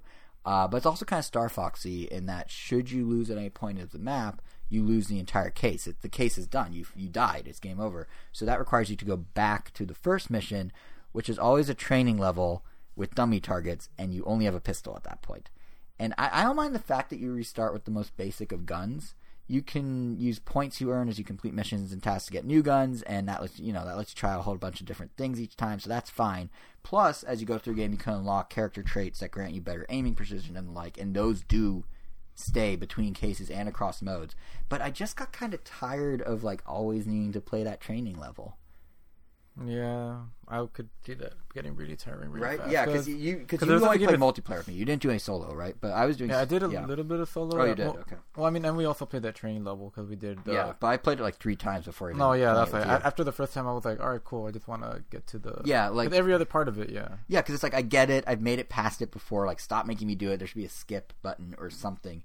But um, the nice thing is for anyone else who does feel the same way that picks up the game, there is a quick mode that just drops you right in. You're given various weapon configurations, a random set of objectives, uh, and you can just get going. You don't have to worry about the training. You don't have to go through a whole case. It's just like a quick level or two. But what I think the mode I really like most, um, I think the mode that mode is the daily challenge mode. This is cool to me. The mode presents five different challenges of ranging difficulty. Each comes with a preset weapon loadout and room setup. And you do the challenge, and you then actually get ranked against everyone else who did it on that given day in an online leaderboard. And when we played it, uh, I found that it made for a surprisingly compelling experience because you're competing with actual people around the world. You can see their completion times on the leaderboard. It's fun to try and match them. We actually went through and did one of them a couple times and ended up being number one in the world because it was a pre-release copy. But still, like we, it motivated us to actually keep trying because we knew we could do better. We started to learn the layout, and that's different than the rest of the game where it's all procedurally generated. It's also nice that the leaderboard includes um, both co-op and solo play scores, because fact of the matter is, and you can take it from me, the guy who at the top of the show said doesn't have any friends to play co-op with. Um, you don't always have a buddy to buddy cop with. So the entire game, from daily challenges to cases, it does work solo. Um, it's admittedly a very different experience. I mean, I don't know what your experience was with it uh, solo, but for me, it felt a lot slower paced and like handy mechanics that are part of the core game, like the map marking and uh, being able to press a button to tell your friend where you are at any time or count down the door kicks. Like that was irrelevant, so it kind of took out some of the game in a way. Yeah, my experience with well, single player was pretty minimal Yeah. to comment on it, but after playing it multiplayer with you, it was fun enough that I'm like, I kind of don't want to play single player. Like, I yeah, just want to keep it the feels it's it's it's just not. It's an option if you want to take it, but I yeah I would highly recommend doing co-op, and preferably in a way where you can actually talk aloud to one another, be it like local couch play or playing online with I guess a chat app because I don't think it has chat natively from what we could tell. Like we didn't find a chat right, we we were just on the phone. yeah. But um, yeah, I would recommend if you could do co-op, do co-op. It's definitely the better experience. But single player ain't so bad. Like if you really want to go through it, you can. Um, but but speaking of things it doesn't support, because I mentioned it doesn't support voice chat. One that really surprised me is there's no HD Rumble Hmm. for a game where you're kicking down doors, which could be one type of rumble, and then you're shooting a whole bunch of different guns, which could be a whole different bunch of different rumbles. I'm kind of surprised it wasn't there. I'm hopeful they'll add it in future updates. Um, I also hope when they do that, they add some background music. Because except when you're in slow mo, the game's pretty quiet. Like, it's not a big deal when you're playing co op because you're actively talking to one another, you're running around, you can hear each other shooting in the distance. But uh, did you notice this in single player, how dead silent the game is? Oh, There's yeah. like no music, it's just the bullets. And like I said, multiplayer it's fine because it's like, you know, you have a symphony of gunfire. But in single player, it's it's very, very quiet. Um, I think my only other nitpick is probably the load times. The game actually explains as you wait that it's because everything is rendering on the fly. Like levels are being built, walls are getting put up, doors are being closed for maximum kickage or whatever, uh, and it basically shows you why it's so slow. So it's uh, it's almost forgivable, um, but we'll, we'll see if it gets more annoying as time goes on in terms of the the load times. Uh, likewise, I'm kind of curious, just like what is the longevity of this game? Like, what is the longevity of the gameplay? Because right now, it's it's actually really fun. I love it, uh, especially the daily challenge thing. Like, if you ask me at this moment, if you if I think it's worth the twenty dollar admission on the eShop to get Rico, I would say yes for sure. You should get. But I could see it potentially getting repetitive in the long term. Like the fact that it's procedurally generated should help keep things interesting for longer. I just can't really tell how much longer longer is. Like what what I'm really hoping for is that the devs start running wild with the daily challenge. I think it'd be really cool if they introduce weird new locations or new maybe new side missions to do besides just getting people down, like something in addition to bombs and evidence collection. Time will tell if they will, but like right now, I'd say it's a super fun co-op experience that I think both of us recommend. I would. Yeah, I, cer- I certainly like it, but I, I am curious. Like, will the procedurally generated stuff make this a worthwhile thing to still be playing in three months, or like, it, is that the answer to make Yeah. longevity in a game? Like, I don't even know. But the funny thing about I guess this kind of game in particular, it reminds me a lot of Binding of Isaac because that game is is literally procedurally generated. Mhm. But I mean, that one I guess has so. I mean, it's not as it's not a full 3D game, so obviously it doesn't take as much time to make. sure, But it just has so much content in it that you probably. I mean, I still haven't seen all of it. And Right. Elvis hasn't seen all of it, and he has hundreds and hundreds of hours in it. right, I mean, he's close to it, but he still hasn't. And they're still coming out with DLC, so they have been adding more and more to it. So just when you think you're about to finish seeing it, I mean, you still have more reason to play. That's what But I'm on- hoping Rico does. I could go for some Rico DLC. When on the other when on the other end of the spectrum, like something I just learned recently that after beating Resident Evil twice, I keep coming back. It's like the new God of War, it really is. but but this time not even so much about like the fact that it's Resident Evil. It's just the fact that the because the way the game is designed, it's literally just a giant escape room. Like the game, Resident Evil. yeah, like if you take away the zombies, it's literally just an escape room. You find a wheel here. I mean, yeah, you find a knob here. Oh, where did the knob go? It goes over there. The knob leads me to this hand. Okay, where does the hand go? I think I saw a statue missing a hand. Mm-hmm. Oh, when you put the statue there, it relieves the scepter. Now, it's literally that. And some of those examples that I use literally are in the game. And I wonder if that's why the Resident Evil. So a few years ago, I did the Resident Evil escape room at I Am 8 Bit here in LA. It was very cool. Like very very cool. But and it felt very authentic, and I wonder if that's because the game basically is yeah, because every single game is that. The only part that kind of distracts from that is the fact that you're shooting zombies and it's a scary environment. Wait, hold on. Ready for a mind blowing thought? Like, get those thinking emojis ready, everyone. You ready for this? You ready for this shower thought? I don't think Resident Evil's mimicking an escape room. I say escape rooms are analog video games. Think about it. Hear me out here, okay? A lot of video games let you do something in real life, like race a car or play football or be a buddy cop in Rico, what have you. But there's no real life version of the puzzling you're describing. There's no real life version of like an adventure game where you solve puzzles it's not like a typical day a certain person with a certain job is like the doorbell fetcher who puts it back on the door then mm-hmm. hands you the next puzzle piece then you go put the hand on the skeleton that's not a thing so like escape rooms are actually giving you the real life version of video game puzzles so it's not that resident evil is like an escape room it's escape rooms are inspired by resident evil right down to the one that was resident evil I think that's why it Which might have way. been inspired by the murder mystery trains, which I assume had been around for a Yeah, long time. yeah. but- So yeah, maybe it, maybe it's a two way street, but I think escape rooms in their current form are actually analog video games. Yeah. and that's probably why. Is everyone's thinking emoji still thinking? That's probably why um, the Zelda one felt so weird when Nintendo did Defenders of the Triforce with what was it, Yeah, Scrap? because that game 'Cause that wasn't- isn't an escape. Room. It wasn't. Well, it's sort of. It is and it isn't. No, no, no, no, no. Oh yeah. oh yeah, yeah. I mean, Zelda isn't. It's not exactly, but you could you could turn a Zelda dungeon into kind of an escape room. But what Scrap did is like we're gonna make it a tabletop game, and that's why, Oh. and that's why it was a little like off putting for me because I was excited about it till I learned what it was, and I kind of lost interest. But like if they did an actual escape room based around Zelda, where you're like actually selling, looking for, even that's kind of hard because how do you like look for a chest, or like how do you like use the compass to see more floors on the map? it- It, doesn't quite. It, it really fits it perfectly for Resident Evil. For Resident Evil, because I mean, you have like a lot of like, oh, here's a padlock, and I have to find the combination somewhere, and Yeah. like literally in the game, like they don't even tell you what. Like you see a padlock, like I don't know, at some point, like early on, and Mm-hmm. then like maybe an hour later of normal gameplay, you find this poster for like a jazz band, and then you, you see three letters circled. They don't tell you why; they're just circled. right. But if you remember the padlock, you're like, okay, it was an it was an alphabetical padlock, three letters circled, of course. Condense that down to a 20 minute experience in a little weird room that's built in the back of a warehouse, and you got an escape room. There you go. Yeah, I'm telling you, escape rooms are analog video games.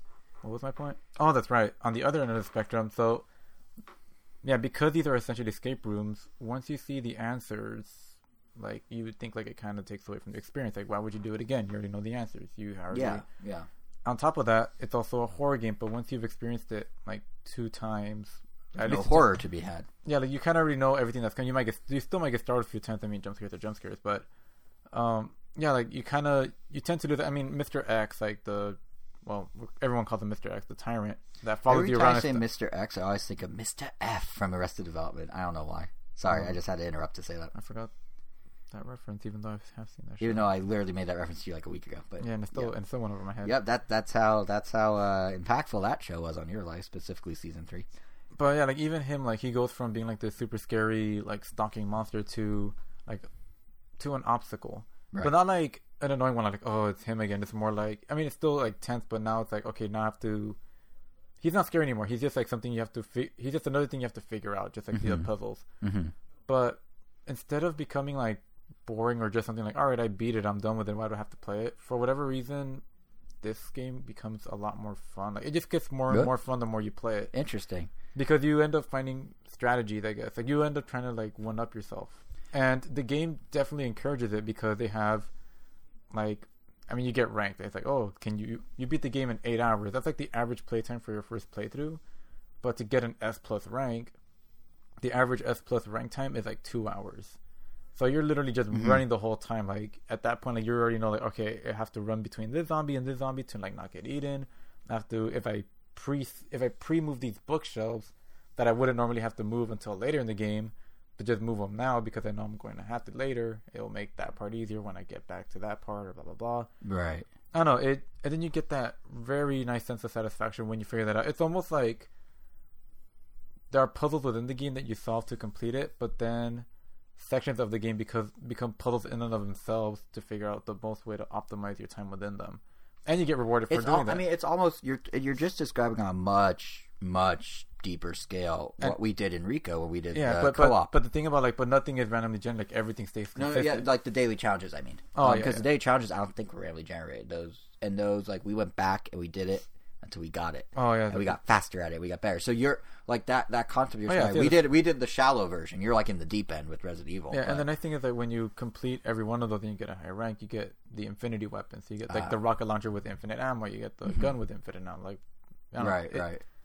Yeah, and obviously, like I want to replay the games with Claire and Leon's PS1 skins because you could play as them with literal polygonal Oh yeah, yeah. It just looks hilarious in cutscenes because their faces don't animate.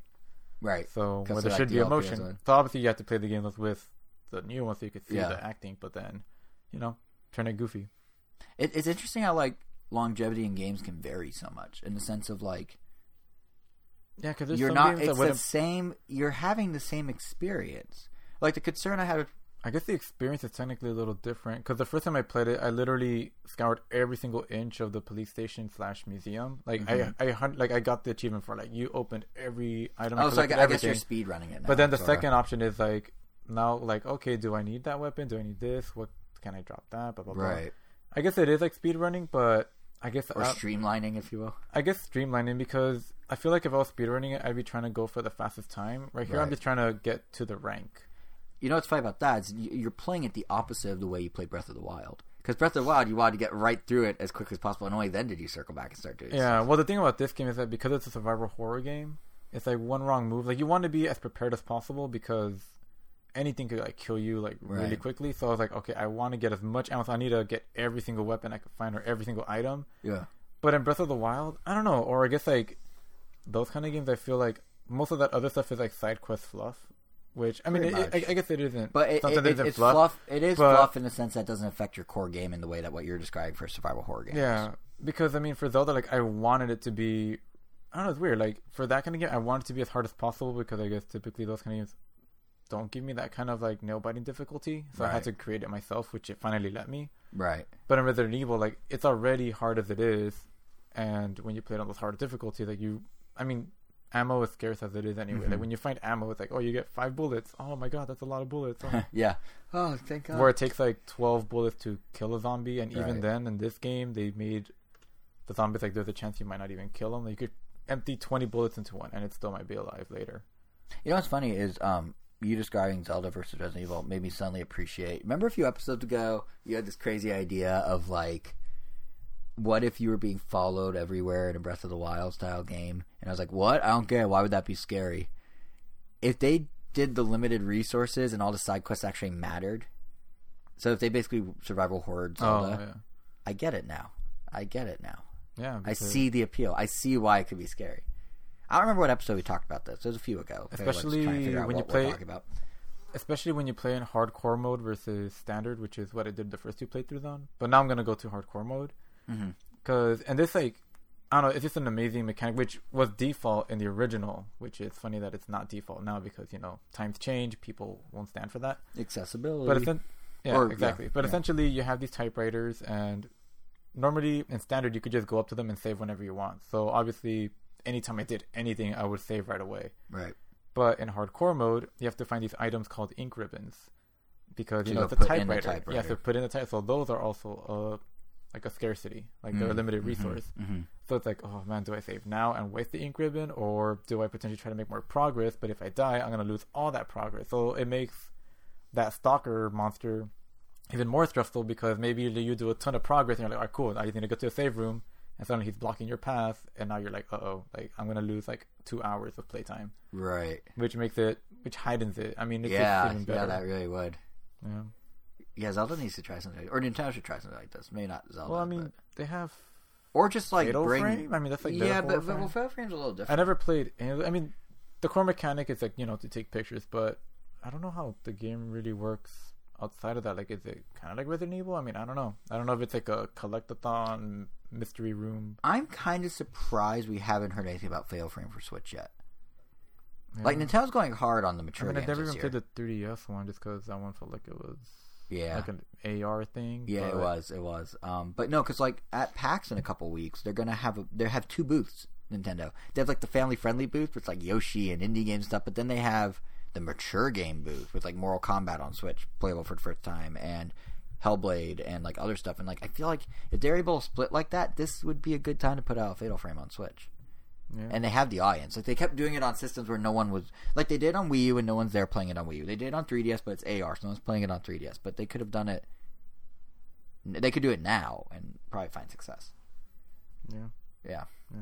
That's a weird note to end on, but I don't have any other thoughts. Unless you have any other thoughts. Um, It's a weird episode in that like there was not a ton going on in the Nintendo world. There's there's little things. Turok is on Switch. That's cool. Friday the Thirteenth, the game, which you like on PS4, coming to Switch. That's cool. oh, yeah, that is pretty cool. But it's just like there wasn't like it was like a lull kind of Something- outside of Labo. I did. Uh, just last thing to mention. I don't know if I really Yeah. have any major thoughts on it because I don't really play Fortnite. But I thought it was interesting to note that I guess they pa- they released a patch recently or an update where Season eight. where apparently before people on actually I wonder if this it might um before people on the Switch would pair would, would play would, would play with oh, anybody. Oh, Yeah. But now when you're playing online, you're only pairing up with Yes. people on mobile, which it feels like that gives a huge advantage to Switch players. Yes, because now the majority are going to be mobile people, Yep. which is great. But So you know why? that- people do seem you know happy. the backstory more, of why more, more people that? seem happy overall. Which I mean, I'm not going to complain, but I also have. I mean, I I mainly just play with my cousin, so I'll probably play it on my PS4 because I Do you know? Do you know why they're doing that? The full backstory. Um, no, why? So, from my understanding, the PS4 and Xbox versions run at 60 frames per second. The Switch version runs at 30 frames per second. Those frame differences were actually affecting the gameplay. The mobile ones run at 30. So, they're pairing it with the same frame rates to ensure that they have the same gameplay experience. Makes sense. In a nutshell, is what's happening. I, I like the idea, but it is weird how much Switch is getting an advantage from it. And I think It's a it's, huge weird. advantage. Huge advantage. Unless people use Bluetooth controllers. But come on, who does that? Yeah, even Though, But. I think I think what's weird still, yeah, is you're still getting a bigger screen no matter yeah, what. I think what's weird, unless you're playing on a tablet with a Bluetooth controller and some weird jerry rigged wannabe TV. Switch. yeah, but uh, I think what's weird about it is like, I don't want to say it makes Switch a second class citizen, it kind of does. but it kind of does. Like I like I'm sure Nintendo is not thrilled to find out. Oh, Fortnite is no longer like the Fortnite of the other systems. It's like the lesser Fort. It's like Fortnite Junior. Yeah, so like that's- Fortnite Beta versus Fortnite Alpha. Yeah, so that's Like- kind of why I want to bring it up because, like, on one hand, why did a lot of people are happy about that on the Switch at least. Yeah.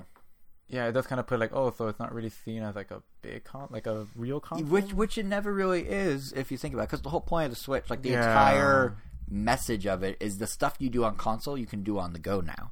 And I think most people understand that trade off, but it does seem like Nintendo is making strides to be like one of the big dogs, so to speak. You know, getting stuff like Hellblade is it is called Hellblade, right? Yeah, it's um crazy if you think about it. That was a game That's that was all like a. Microsoft system. I guess I shouldn't be surprised. Dragon's. Dogma is a big deal, kind of. But then, like at the same time, like, but your your Fortnite is the like smartphone. Oh Fortnite. yeah, and as we It's brought up weird. in other episode, that there were we were getting a lot of ports of mobile games that are just getting like upscale to Yeah, the Power much Ranger console game. version. The Power Rangers game is coming to Switch. I forgot Battle for the Grid or whatever it's called. That sounds like Tron. It's probably not called that. Uh, It is is. They're Troning ba- Power Rangers? Okay. Anyway, It's a multiverse thing. You pretty much play as any Power Ranger from any generation. okay, that's kind of cool. But anyway, that started as a mobile game, but it's now being upgraded with new features. But here's the thing: it's also coming to PS4 and I think Xbox, so it's getting really upgraded. Oh yeah, the game. yeah, there's a lot I've of seen mobile- gameplay from it. It looks pretty cool. Actually, it looks all right. Yeah. Yeah, it keeps getting. It keeps also looking better and better. Like the first trailer, like I mean, you look at it, you're like, oh, this is a mobile game. Like, oh, it's for console. Oh, okay. Yeah. And then the next trailer comes out, like, oh, okay, this looks significantly better. Yeah, yeah, but yeah. So it so Switch is like that weird middle ground because as as you point out, ports coming from mobile, but also like downgrades from consoles, and then you the weird one is Fortnite because it was kind of like the defining like it is still a console, you guys, and Yeah. that's like well, hmm, a little less so now. So I don't know. it's like, oh, you play Fortnite. Oh, you played on Switch. Okay. Oh, you oh you played the 30 frame Fortnite, but I mean that was the problem before. You still were playing the 30 frame Fortnite, and it was detrimental to your performance. so does that mean that no matter what Hmm. you do, the Switch can't play with the Sony people anymore? or P- Correct. PC people. Even though now Sony's finally opening up, opening up. Now Nintendo got shifted away. Not So Nintendo's fault. So I guess that's not an issue for Rocket League then, right? Rocket League now does support across all of them. No, I mean I know it does, but I mean I'm guessing frame rate I guess was never an issue. No, no, I guess no. just no the, the frame rate thing was specifically a Fortnite thing. It's how the game was made, Oh, basically. all right. Um, but yeah, I don't think Rocket League has that problem. But that's a good question. Uh, or what, you think you're gonna play Rocket League on PS4 against our friend who has a Switch? No, no, no, no. Switch? No, I would just play on Switch because that's the reason. Well, I mean, Yeah. I managed to squeeze another three minutes, so Well, we, we weren't like looking for a set time, but okay. That Fortnite thing I actually did want to bring up. I completely forgot putting on the outline, so that was that was good because that's inter- It's weird. yeah. It's like because I mean, and where else are Yeah. we gonna talk about this except anywhere else outside of the podcast? Very true, and more at a point, there's not even a way to work it into the podcast and meet. Like it was definitely like a you have to throw it in at the end thing because there's no rhyme or reason for it anywhere else. Yeah. Sakurai does an IV drip, but did you hear about Fortnite 30 frames? Let me tell you about that. but anyway, so yeah, I guess that does it for this episode of the Ram Tail podcast. Um, it was a little lighter, it's a little more loose. I actually had fun with this one. It was a little more chatty. Like we're always talking, obviously, but it felt more like Oh. I guess while we're on Um, random train of thoughts, Sure, Um, why not? Nintendo randomly, I guess, started promoting their Joker trailer a lot lately. But when it first popped up on YouTube, it said like introduce like intro- Joker introduction trailer. Yeah, But it did, but it wasn't like the it was the one from Game Awards. no. It was like it was just a a season pass trailer basically. That Oh, the had- one, the that- one from um uh the direct, the 20 second. Like here he is, and we'll learn. It more was like a forty. It was like a forty second one. They pretty much Oh. like went into detail exactly how the battle pass work, and then they're like Joker's here, and then it's just like a yeah, that picture was of from the Joker. direct. That was from the direct. And yeah, I just thought it was kind of like oh Yeah, they're so it's prepping not- for April. It's like oh so April. so it's not an introduction trailer. It's No, it, it is literally an introduction. Yeah. They're like, "Hi, meet Joker," and then you're like, "Hi, Joker," and he's like, "Hey," and that's it. yeah. That's that's as far as the introduction goes. April's gonna be an interesting month. April's gonna be a big month because we have. I mean, there's Labo, there's all those games, there's Smash 3.0, there's Mortal Kombat. There's a ton in April. But next episode, which is actually probably in April, um, that's gonna be a doozy too. Because as I was saying earlier in the show, this is the first time It's actually ever. on March 29th. well, no, it's not because I'm gonna be at. oh, PAX you're East. right. It's actually gonna be Nope. oh, on the nope. 31st. It's nope. It's not. It's probably gonna be the first or second because I need to fly home first in order to then record it. Oh, never mind then. So it's definitely gonna be on the first, second, or third then. Yes, correct. Um, realistically, second or third. But basically, you guys should tune in because it's gonna be a good one. Because he's going to GDC for the first time in Random Town history. I'm going to PAX East for the first time in Random Town history, and together, Yep, I'm going to GDC for Random Nintendo. I didn't say for. I said in- in the third first time in history of Random Nintendo. yes. Um, but yeah, so you we've never covered either of those. We've never been to either of those. So we're gonna basically swap notes and see what the two conventions are like. So and tell you guys all about it. So Rest that episode, Note. Huh? No, just said yeah, rest in peace. R.I.P. Swapnote. Nikki's always in our hearts.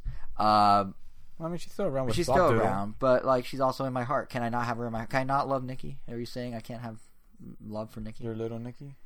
Uh, She's not my Nikki. She's Nintendo's Nikki. Let's, Well, I should get her to cheat on Nintendo with. Oh, oh, yeah. I see what you're doing. Anyway, Well, you didn't, but I now do. yeah. Point is, um, so that episode's coming a little later because we're gonna have impressions from of games we play. We're gonna have news. We're gonna talk probably about the Google console, what it means for Nintendo, and all sorts of other stuff. It's a most likely console? it's being announced on the 19th. We sort of touched on this Oh, before. I think I saw a controller. A picture Yeah, of it looks like uh, someone had a great tweet where like, you know, the all those tweets like, I programmed AI after it watched a thousand hours of blah blah blah to write its own episode. So I was like, I programmed AI after it saw a thousand different controllers to make a controller because it's really a mishmash. But uh, yeah, we're gonna be talking about all that. see what happened to the Ouya or whatever it was called? Yeah, seriously, right? Well, this one's all streaming. That's what's interesting. Interesting. supposedly. Anyway, we'll talk about it a lot more on April, sometime between April 1st and 3rd, to make sure you don't miss it, because I don't even know when it's happening. It depends on when we get back and everything. Um, It might never even come. it might, for all you know, uh, I'll be on a Boeing 737 Max 8, and the plane just go, boo, and that'll be the end of it, and there'll be no more podcasts. Oh, that's morbid. I just Now, like, actually- this, this might just be the last episode. Also, I should further clarify those planes are all grounded. I will not die on those, but I could die at the hands of any Bostonian driver. Who I knows? hear about that. But yeah, so point is, sometime between April first and third, we're going to be having this episode. To make sure you don't miss it, follow us on uh, uh, on Twitter at Ram Nintendo. Subscribe to us on uh, Apple Podcasts, Google Podcasts, Stitcher, Spotify, TuneIn, you name it. We're also on YouTube. Our channel is RamNintendo.com. And yeah, that's about that. Just about does it. Oh, if you want to know about our Man, going, what is this? One of those movies that has like three fake endings? it does have three fake endings. We're at like seven, by the way, and I think we're gonna do an after credit scene. So like, wait for the music to fade out, and if the MP3 is still going, that means we're still talking. But no, it, um, the other thing I was gonna say is if we're at GC and if we're at PAX East, if you want dispatches from the show floors, if we choose to do that, I don't know if we're doing that, but you can follow him at Twitter. On Twitter at Wero W E I R O underscore O for GDC stuff. You can follow me at JSR7 for PAX East and Boston stuff, and of course whatever we have to say any other time of the year. Um, and now I'm really ready to say that's it. So I will give you, Angel, the final word. That's it. Those were two words, just for the record.